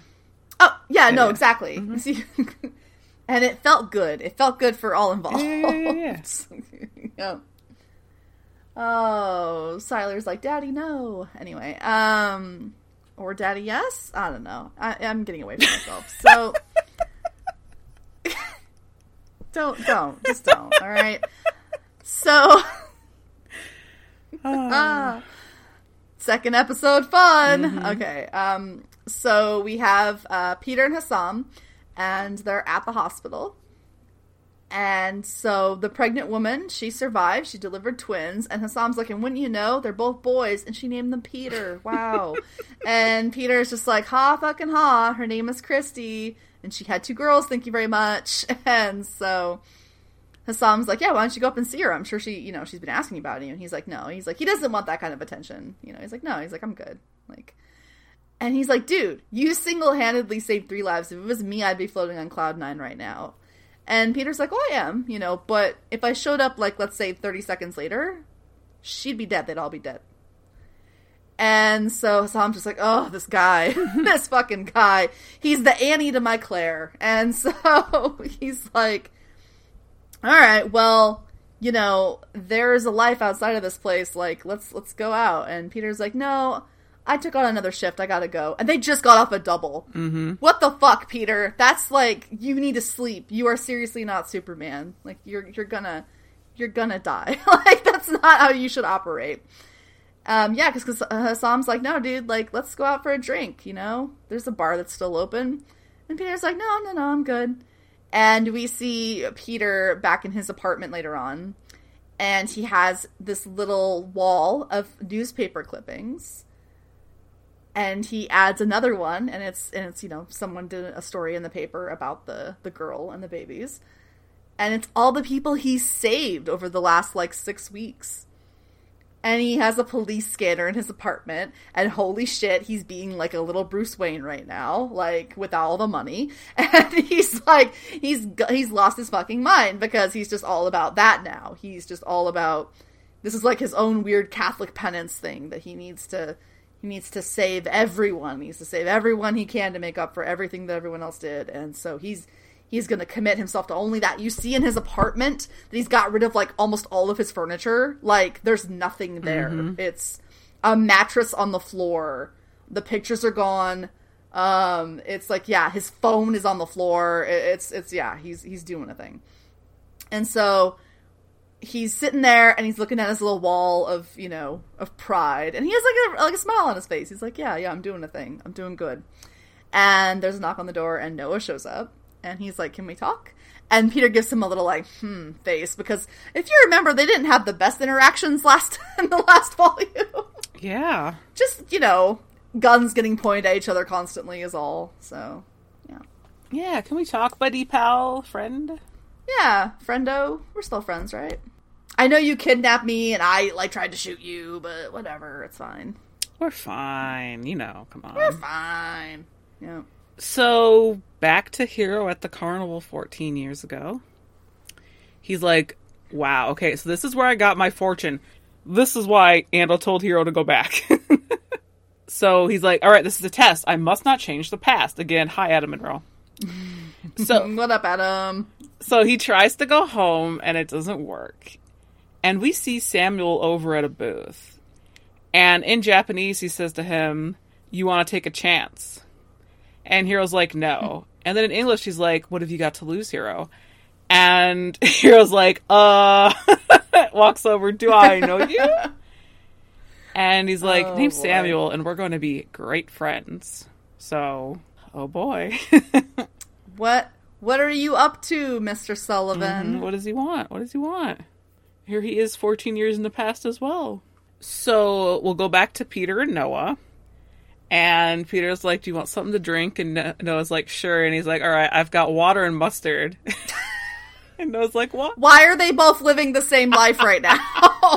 for real, though. For real, though. And, P- and Noah's like, Water, please. Uh, love what you've done with the place, which, of course, is, as Keisha mentioned, it's fucking empty.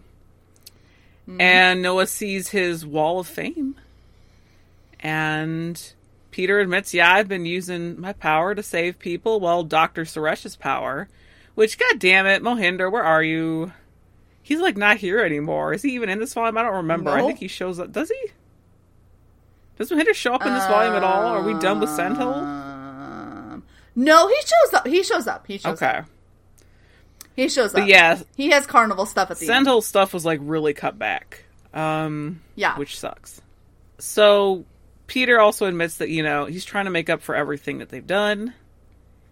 And Noah tells him, "Hey, listen up. We found Danko dead, and I found this. We found this key with him. It's a long story, kind of, I guess. Uh, hey, Peter, I came to you because I want you to come with me to the bank because this is a safety deposit key. Because the guy that killed Danko was this fast knife guy, and I am just a mortal old man. I'm I'm soft and fleshy. and could use someone like you with power on my side that I can trust. And Peter's like, hmm, how fast? so yeah, mm-hmm. Gift horses and all that. yeah, I'm sat here like, okay, but if you're fast, then you can't be strong anymore. So yeah. It's you that. know, give and take. Well, Hinder's power, I think, is like a good freaking um Swiss Army knife, honestly, for a paramedic. honestly, yeah. Like, if you're strong, then you're a little faster. I mean, yeah. Because it's not just strength; it's that whole like jumping and like almost Spider-Man-y like pr- propulsion. It's it's yeah, exactly. He's Spider Manning Yeah. around. well, I guess that's his choice. I don't know. yeah, sure. His body, his choice. I got it. mhm. So we go back to Ando and Kimiko, and she's like, "Where the hell's my brother?" And you know, she's just like, "He's gone. Like th- that's weird. Like where is he? You two are usually all around each other. I find one, I find the other, kind of thing." And I thought Ando's like, um, maybe he's hiding, and actually looks around like he's looking for him. And she's just like, cut the crap, tell me what's going on. So he tries, he says, he slipped out of time and space and now is 14 years ago at a carnival. and she's like, I don't know why I even talk to you. and she just leaves. Like, you're a dumbass. Uh, oh, No. why do I even bother? Who could say? I don't blame her. Don't blame So- Kimiko. Yeah, no. Ando's ridiculous if you don't have the context. so we go into that past, and it's Samuel and Hiro. And Hiro's like, You're a time traveler? And he's like, Well, I have a gift too. And he shows him this tattoo on his arm of, of a compass, and it moves, which is which is crazy. Mm-hmm. And Samuel pegs that he's there with the younger version of himself. And he's like, oh, okay, interesting. And Hiro's like, yeah, no, but I can't interfere though, or I'll never become a hero. Butterfly effect and all. And Samuel's like, hmm, hmm, hmm, hmm, interesting. Though I bet there's some butterflies you could change, and like you wouldn't, you wouldn't even change everything. Like that'd, that'd be fine. And Hiro's like, no, I can't do it. like, hello. It's like it's like Adam Monroe flashing in his head throughout. Like, no, I can't do that. And Samuel's like, no, no, no. See, so here's the thing about Samuel is he's he's real sly. That's the word for it. Mm-hmm. And he's like, it's cool. Just change one thing. And he shows him by taking a baseball and, you know, chucking it at the like milk bottle thing, you know, the little booth that they have. And he takes out just one and the others keep standing. And it's like, there, see? You can still do that. That'd be fine. And so Hiro's like, um, well, like the slushy incident, like, hey, I could do that. I could change that. And then he's like, oh, no, I can't. He's hemming and hawing about it. So Samuel gets a literal, literally more pushy with him about it as they're by their, the young versions of, uh, Hiro, Ando, and Kimiko. And he shoves him. and he shoves Hiro right into the kids. And so Hiro gets the slushy on him instead. But Kimiko does still lose her balloon. R.I.P. her balloon. Um, I mean, she still lost something. Let's not, let's not, you know, diminish that. And Samuel's just all smirk when it goes down, and Hiro disappears again. Mm-hmm. So, Die pinch. yeah, something, something different there. Yep. Yeah. He changed things. He did. Oh God, strap in, guys. oh no. I guess we'll see the the repercussions of that shortly. Absolutely, we will. Mm-hmm. But there, but you got Samuel being the little devil on Hiro's shoulder. Just change one thing. It will hurt. Just change one thing. It'll be fun. You just have to be careful about what thing, but you can do it. It's fine, Hiro. Just do it. Mm-hmm. Sneaky, sneaky. Very sneaky. Mm. Instead, let's go to Claire at college, and Sandra's there because Claire's roommate just killed herself. So of course her mom's going to show up to see what you know if she's doing okay. And Claire says that uh, Annie's parents were there, and she feels like they should know about this supposed suicide note. And Claire hasn't told them yet, but Sandra tells her to not. Do not talk to them. It is not your place. Let the police handle it. And I, I'm on Sandra's side. Don't just go fucking talking to the parents like they think she killed herself, but I think she was murdered. Like Claire, seriously, look at yourself. Yeah. Um, so they head upstairs. And when they get upstairs, Claire introduced Gretchen to Sandra because Gretchen's just hanging out in Claire's dorm room. And Gretchen also agrees, like, suicide makes no sense. like, this girl was like, had her, like, you know, 10 year plan. Why would she kill herself? And mm-hmm. Sandra leaves. Gretchen like moves in closer to like Claire, like, come on, yeah, it is murder, right? How do we prove it? Because she's like on board, like, you didn't see that suicide note; it was murder. Let's let's prove that she was killed. Because again, she's a little murderino, which I keep mm-hmm. saying murderino like everyone knows what it is. Like, it- it's it's like someone obsessed with true crime, more specifically, someone that listens to like my favorite murder, the podcast. If you've never heard of that, I was gonna say I'm fairly certain people know what you're talking about. not everyone though. I should. It's it's not. It's like the Menards. I guess. I guess. It's like Menards. People don't know what a Menards Sure. is. Sure. Okay. So yeah, that's what a Okay. is. Um. Yeah, she's a total true crime hoe, and I had kind of forgotten that, and uh, I, I love it. Mm-hmm. I think it's great. Yeah. So, um, yeah, that's really great about uh, Gretchen being like, "Yeah, let's let's solve this crime. Let's let's Scooby Doo up." And then um, there's a really cute moment before Sandra leaves, and you know they have their little talk. Her and Claire do this little thing together where they're like, "New life, new beginning," and they do like a little fist bump, and it's fucking adorable. Mm. Like, I feel like I left out in my like- notes, so thank you.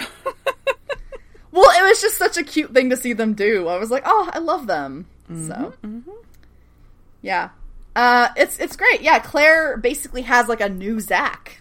So, I describe her later as West meets Zach. yes, yep, She is very much both.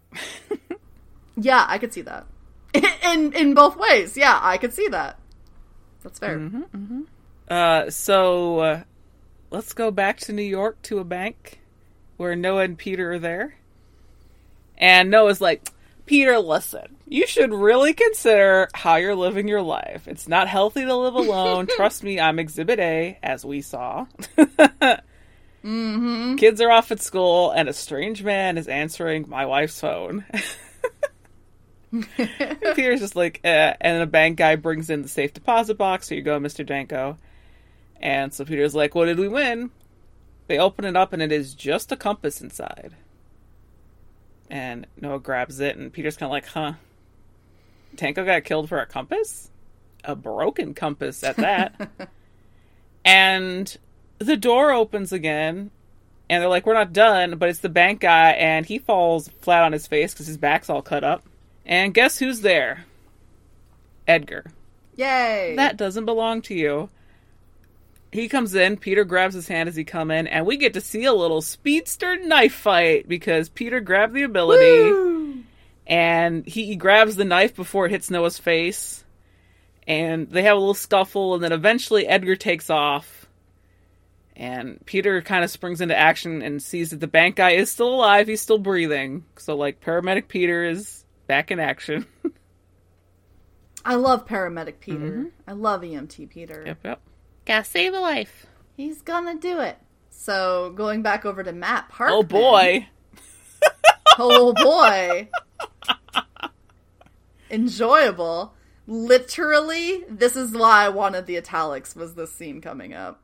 so he's getting ready to go to work and he is a detective. Yeah, he's got his little shield. And so there's a water delivery guy who's there and uh he's pretty familiar with both Janice and little Maddie. Um his name is Roy. And like Matt is so fucking insecure. like and you just kind of want to be like, "Oh, come on, dude, calm down." But she did cheat on him. We can't forget that. And I'm not I'm not even like waiting for someone else to say that. I say that in my notes. I'm like, "Well." And so I had forgotten. he yeah tom dude Mm-hmm, the the grand mystery of who maddie's um dad was until he manifested and we were like oh matt so um yeah he's really insecure about it and uh you know the guy's leaving and he's like oh you know very like, okay, goodbye, Janice. Bye, little Maddie. Just like, oh, just, yeah, just really making Matt feel some kind of way. And uh, he goes over to Janice and he's like, Back in my day, when I delivered water, we were professional about it. And she's like, You never delivered water. He's like, Pizza, whatever. I don't care. like, he's being too much. And she's like, Dude, you haven't been sleeping very much. Like, I know you're working on a big case. I know you're stressed. Like, you need to calm down. Like, we're not doing this. You know, she's very like, We're not doing this. We have moved on from this. We're not going back to this. Because this is the kind of marriage problem shit they used to deal with. So he's just like, you know, he's got this, he's got a lead on this huge drug ring that they're trying to bust. And, uh, you know, it would be easier if he could read minds, but damn it, he doesn't do that anymore. He doesn't do that anymore. It's fine. He's not gonna do it anymore. In fact, Matt is so committed to not doing it anymore that he has begun um, going to a recovery group. So it's like a bunch of, you know, it's like a. Is it like a one for cops? Because they have those. It has to be. Yeah, because it's very yeah. Because the guy who's there is like is one of his like his partner or something, or like one of his people at the force mm-hmm. with him. Um, the guy who's leading the meeting. So we see an NA meeting, and so he's equating his using his powers to being on drugs. Because I mean, you know, it's not subtle, and you know the similarity is there. And so Matt is at the meeting and he's doing his thing and I fucking love so much the ways in which Sylar interrupts Matt when he shows up are like my favorite things ever. He strolls into frame and like kicks a chair or something, like very disruptive. and he's like, "Oh, oh, sorry, sorry, everyone," even though no one can see him, and um, just immediately drawing all this attention to himself.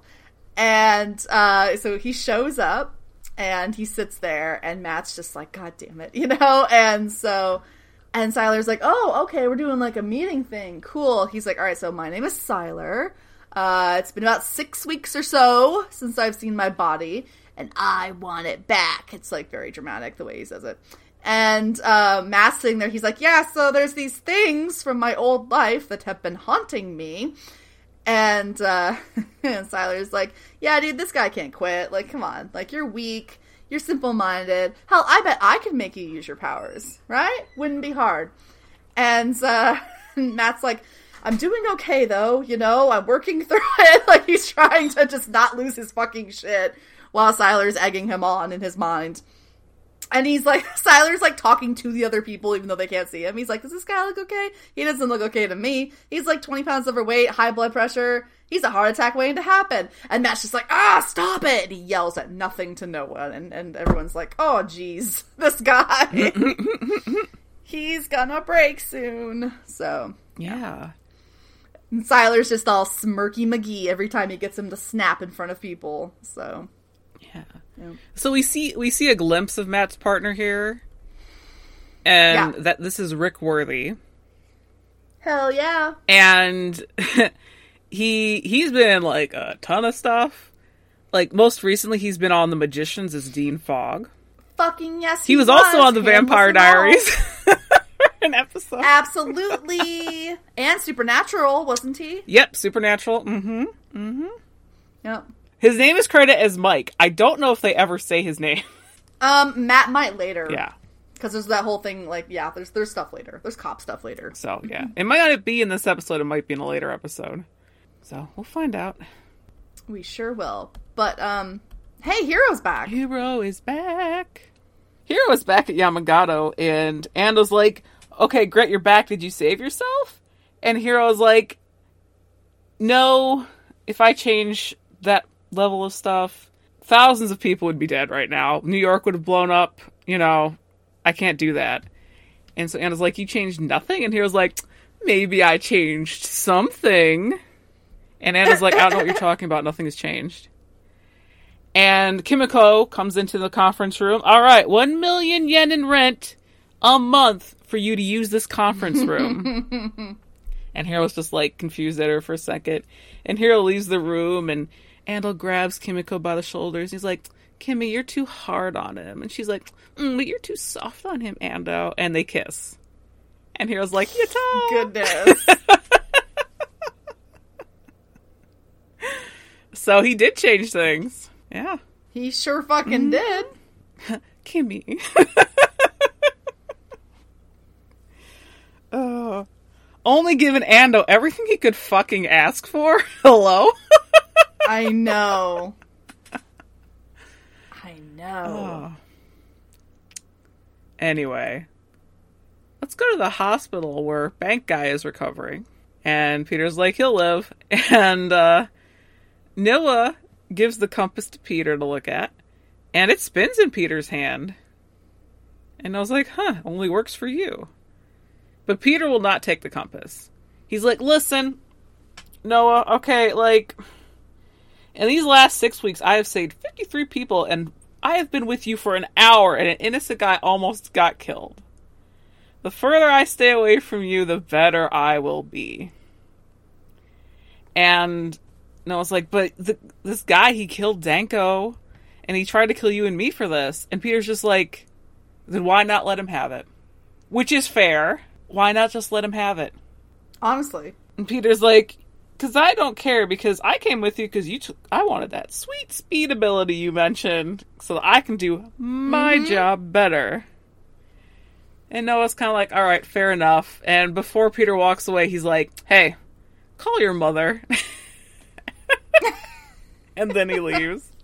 And it's like I said to Rachel before we even started when we were trying to clear up our timeline. It was like, ah, why is Noah Bennett trying to be everybody's daddy? Because Claire's at college and he has to somehow. God, you're right though. It's such an empty nester thing to do. mm-hmm. Yes, ma'am. Yeah, I love Peter. uh, uh, You know, just very simply, you know, wanting to step away and being like, "But what if not, though? Like, what if, what if you just let him have it and he can do his asshole stuff over there and everything's cool here? Like, why do you have to mix yourself up with these? Things? Like, don't you remember Danko's a piece of shit? Yeah, no joke though. Why not just let him have it? Peter's like, I'm not crying that that guy's dead. no, frankly, not at all. Why not let him have it? yeah, why not? Yeah.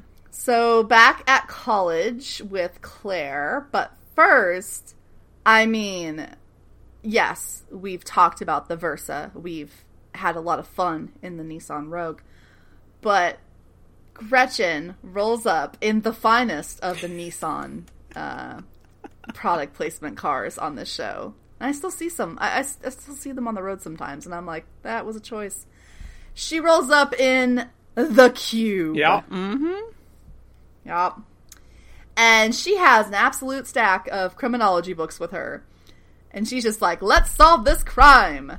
And she talks uh, with Claire about this thing called the jump push fall test. And that's that thing where if a body is on, you know, the, the ground floor of something and a window is open or, you know, they, you know, came from the ceiling or the ceiling, the roof or whatever, then they will take a dummy and they'll test it in different ways because depending on whether or not you jump are pushed or just fall, you're gonna land mm-hmm. differently in terms of distance. So she's like, I saw it on an episode of Crossing Jordan once. Giggle. uh, uh, Tim Kring's old show. Uh, so she's like, yeah, you fall down, you go, you know, it's pretty much straight, you jump, a little further out, you push, far out, splat. Easy enough. We just need a dummy the size of Annie. Hey, maybe we could steal a body. Let's get a cadaver from the medical school. and Claire's like, dude, let's not get carried away here. And Gretchen's like, why not? This is murder. This is my this is my favorite like hobby. Let's do this. I've wanted to do something like this. And I, I just love Gretchen's whole vibe. She's like, You're already a weird kid. Let's go embrace it. Let's go steal a body. Like, come on. Like, let's do this together." It's a victimless crime. It's a victimless crime. Absolutely. Just messy. Mm-hmm. So, yeah. I don't know. I just, I love Gretchen. She's so great. She's so great. Yeah, this was where in my notes I wrote this is Zach and West combined because she's darker like Zach, but she's also Yes. like puppy dog like West. You know what I mean? Yes, and then also to be fair, she was just hanging out in Claire's room. She's kind of like around a lot, like Mm-hmm, West. So yeah, she's very much around a lot, which leads people to suspect her later Yes. on, if you recall. So going back to Matt, he is at work and he's getting ready to go into the box. He's going to interrogate a suspect. And Rick Worthy's character, what was his name again? Mike. Mike. Mike is there and he's like, "Are you are you sure like you're good to do this? Like I just saw you flip the fuck out in a meeting." And he's like, "Yeah, no, I'm fine." And so he goes in and tries to be real buddy buddy with this guy. And Sylar just like just fucking slides in out of nowhere and he's like, "Huh, him sliding into frame in the rolly chair, it fucking kills me. To this day, it slays me. Zachary Quinto is so good at physical comedy. Like, people don't understand that who've just seen him in things like this. Um, you've seen him Yes. in Kimmy Schmidt now. You know what kind of wacko he can be. Like, he's very good. Yep. So, yeah. So he he slides into the frame, and he's like, "Oh, I get it. You're the good cop. How ironic." And so Matt's trying to get a name out of this guy, and Sylar's like, "This is fucking ridiculous. All you need is a name. Seriously, like what the hell?" And Matt is like fully talking back to Sylar, which is amazing. when he's like, "Shut up," and the guy's like, "I didn't say anything." He's like, "I'm not talking to you." and Sylar's like, "Dude, I could help. You know, let's do this together. Hey, I could take a chunk out of a skull in the process, right? That's what I do." And so Matt's just getting really annoyed. He's trying to keep focused, but he really can't. And Sylar's just like, oh my fucking god, dude. Like, you're such a loser. You're so weak. God, no wonder your wife is screwing the water guy.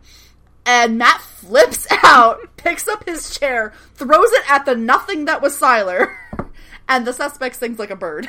and he's like, he's like, freaked the fuck out. He's like, oh my god, his name is Kepler. Ah. so, yeah. it's so funny because it's like he's he's making Matt look like a crazy, but he's also making him look like the kind of uh on the edge, push the rules cop that gets Yep. results. Like he's actually gotten a thing that he can use out of mm-hmm. this. This is no different than Ma- like Vic Mackey on the Shield, frankly, just intentional versus not intentional. So Oh yeah. fucking oh my god, yeah. Zachary Quinto is just living his life in these scenes with Grunberg. It, it, it is quite a delight. He gets to have his fun and be like over the top with it and like push buttons and yeah. Yep.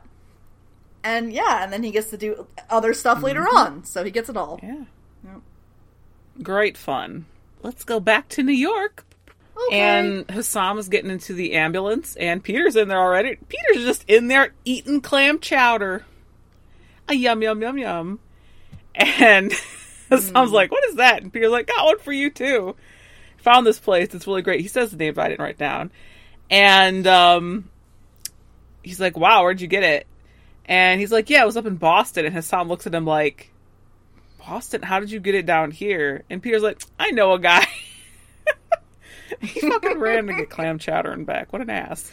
he sure did, which I I uh, I have nothing but respect for for Peter Petrelli. I'm forced to stand a man who will run to get chowder for for his work Hey, shift from a good He brought Boys. back more than one. So Yes, I bet it was he's a good dude. he was like testing out his power. You know? Let's see how fast it takes me to get mm-hmm. there. I get a clam chowder out of it. All's good. Indeed. Oh god, I really want a chowder after this episode. Jesus. So while they're sitting there eating their chowder, a call comes in and Hassan's like, nah, like flicks it off. We've still got five minutes before we're on duty. Don't worry about it yet. And nope, not good enough for Peter. He gets out of the car and whooshes off.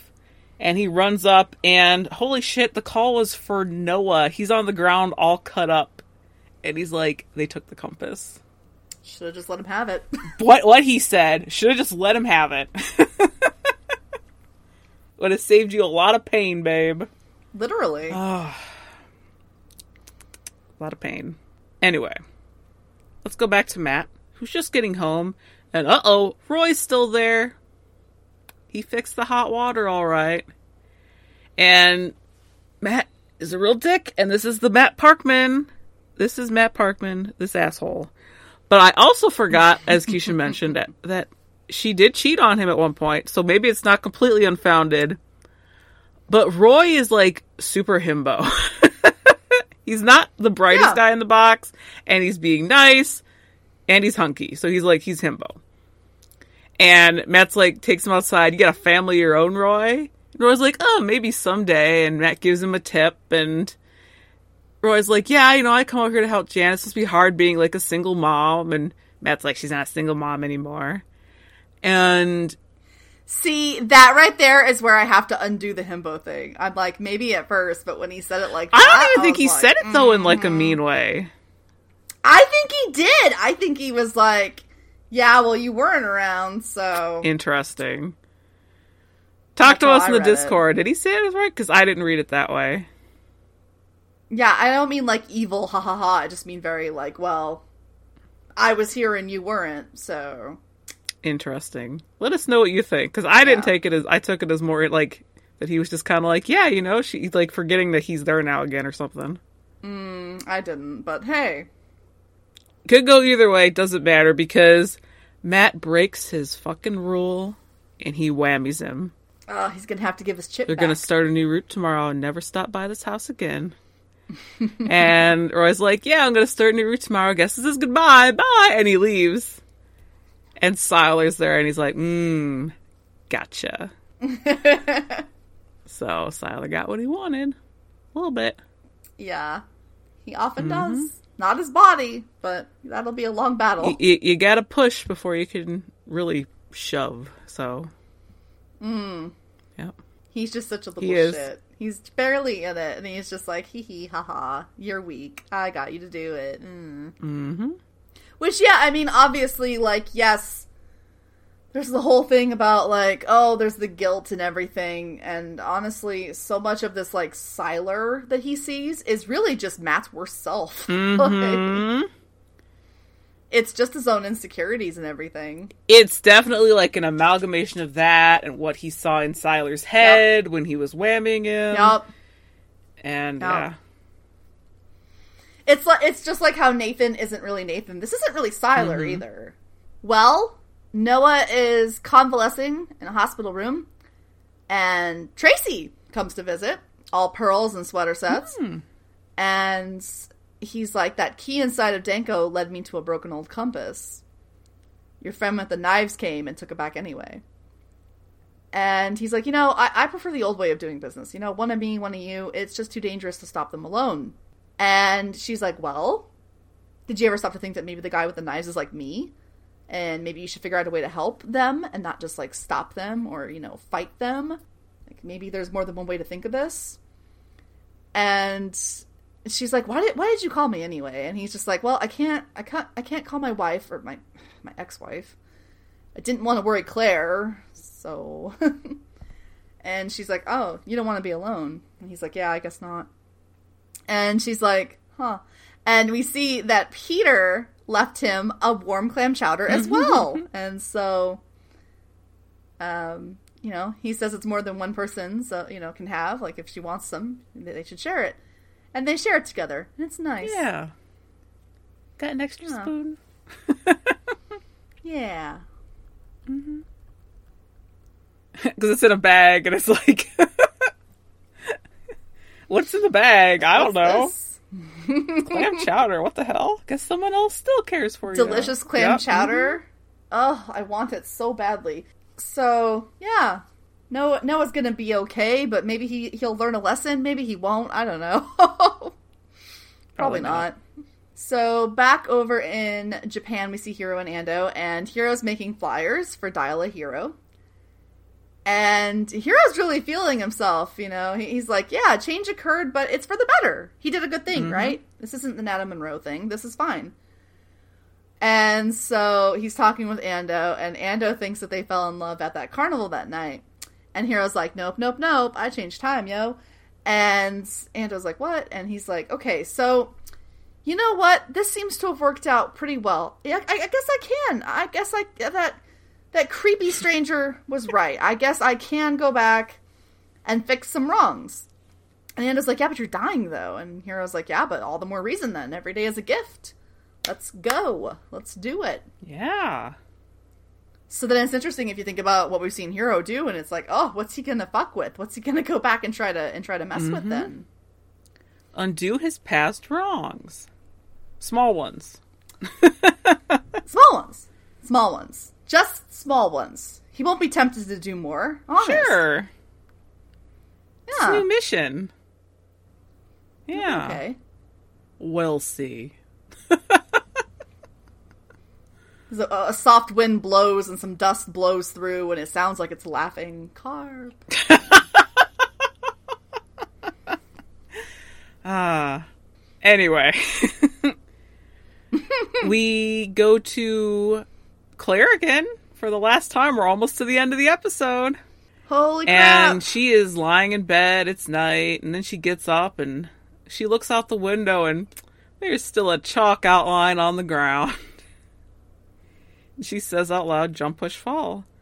Claire opens her windows up and she just falls out the window. She lands pretty hmm. much right where the chalk outline is and she uncracks her bones and she's like, huh, guess she did kill herself. She gets to push her ribs back in, you know, that old gag that we've seen before. Love it. So season one. She looks back up at her window, but she's not alone because who is looking out that window? But Gretchen. and Gretchen, Gretchen's like looking down at her eyes wide and waves, and Claire just like looks up and waves back. uh oh. it's it's so good. She's not a hysterical person, you know, and she's just like, "Oh, hi."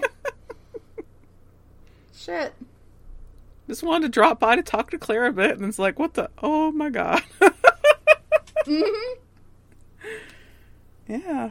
You know, it's so funny. It's like the show couldn't have fully known they were going to end with the season, but there's so many things that call back to season one and stuff that it, it honestly feels like right. You know, I was like, yeah, I mean, this is this is a fine last season in a lot of ways. Mm-hmm. So Well, there was they have all these little callbacks to things. because there was a lot of people who had like dropped off pre-drama at the end of season three that or, or kept watching that were like, you know what, season four is Yeah. actually pretty good. It's like back to like kind of like very season one vibes.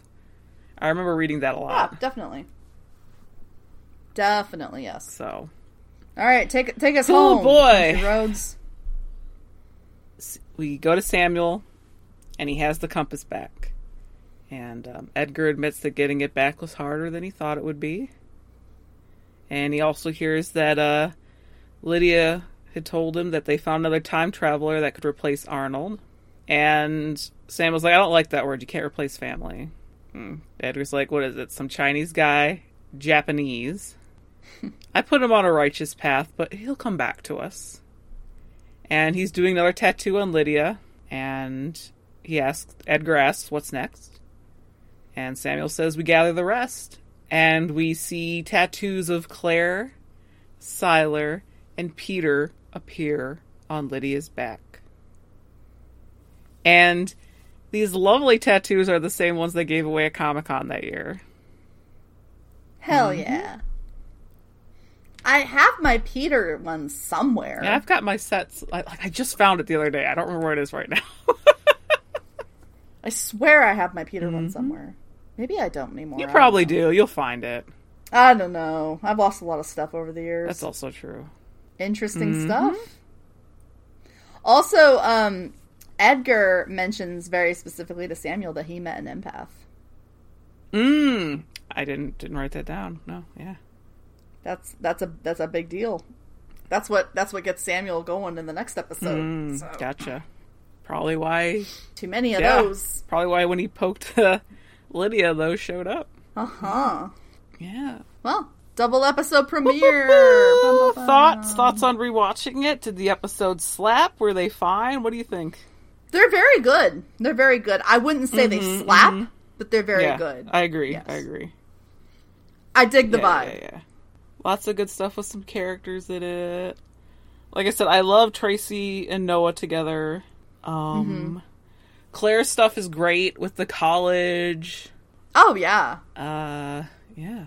Carnival stuff is always interesting. We're gonna get more into that. We barely have scratched the surface of that.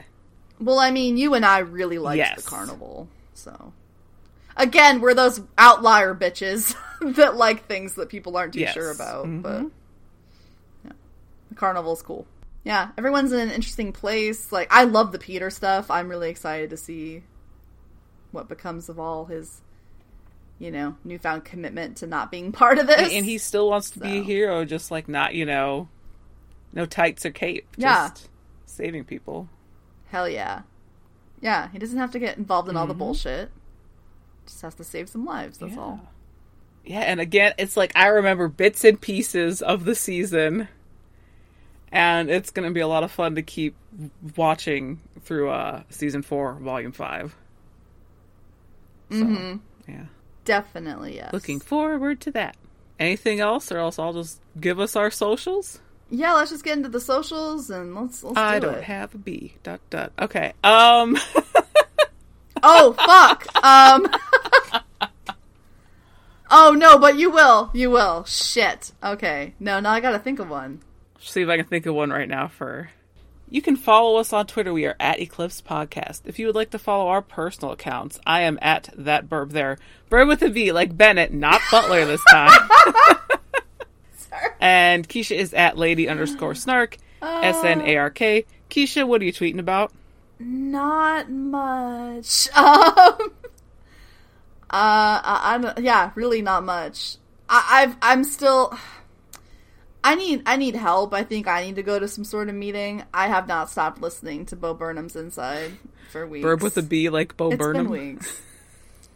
Burb with a B, like Bo Burnham. Yup. I'm on like week three or four, and I see no stop in sight. So it's who I am now. Yep. yep, yep, yep.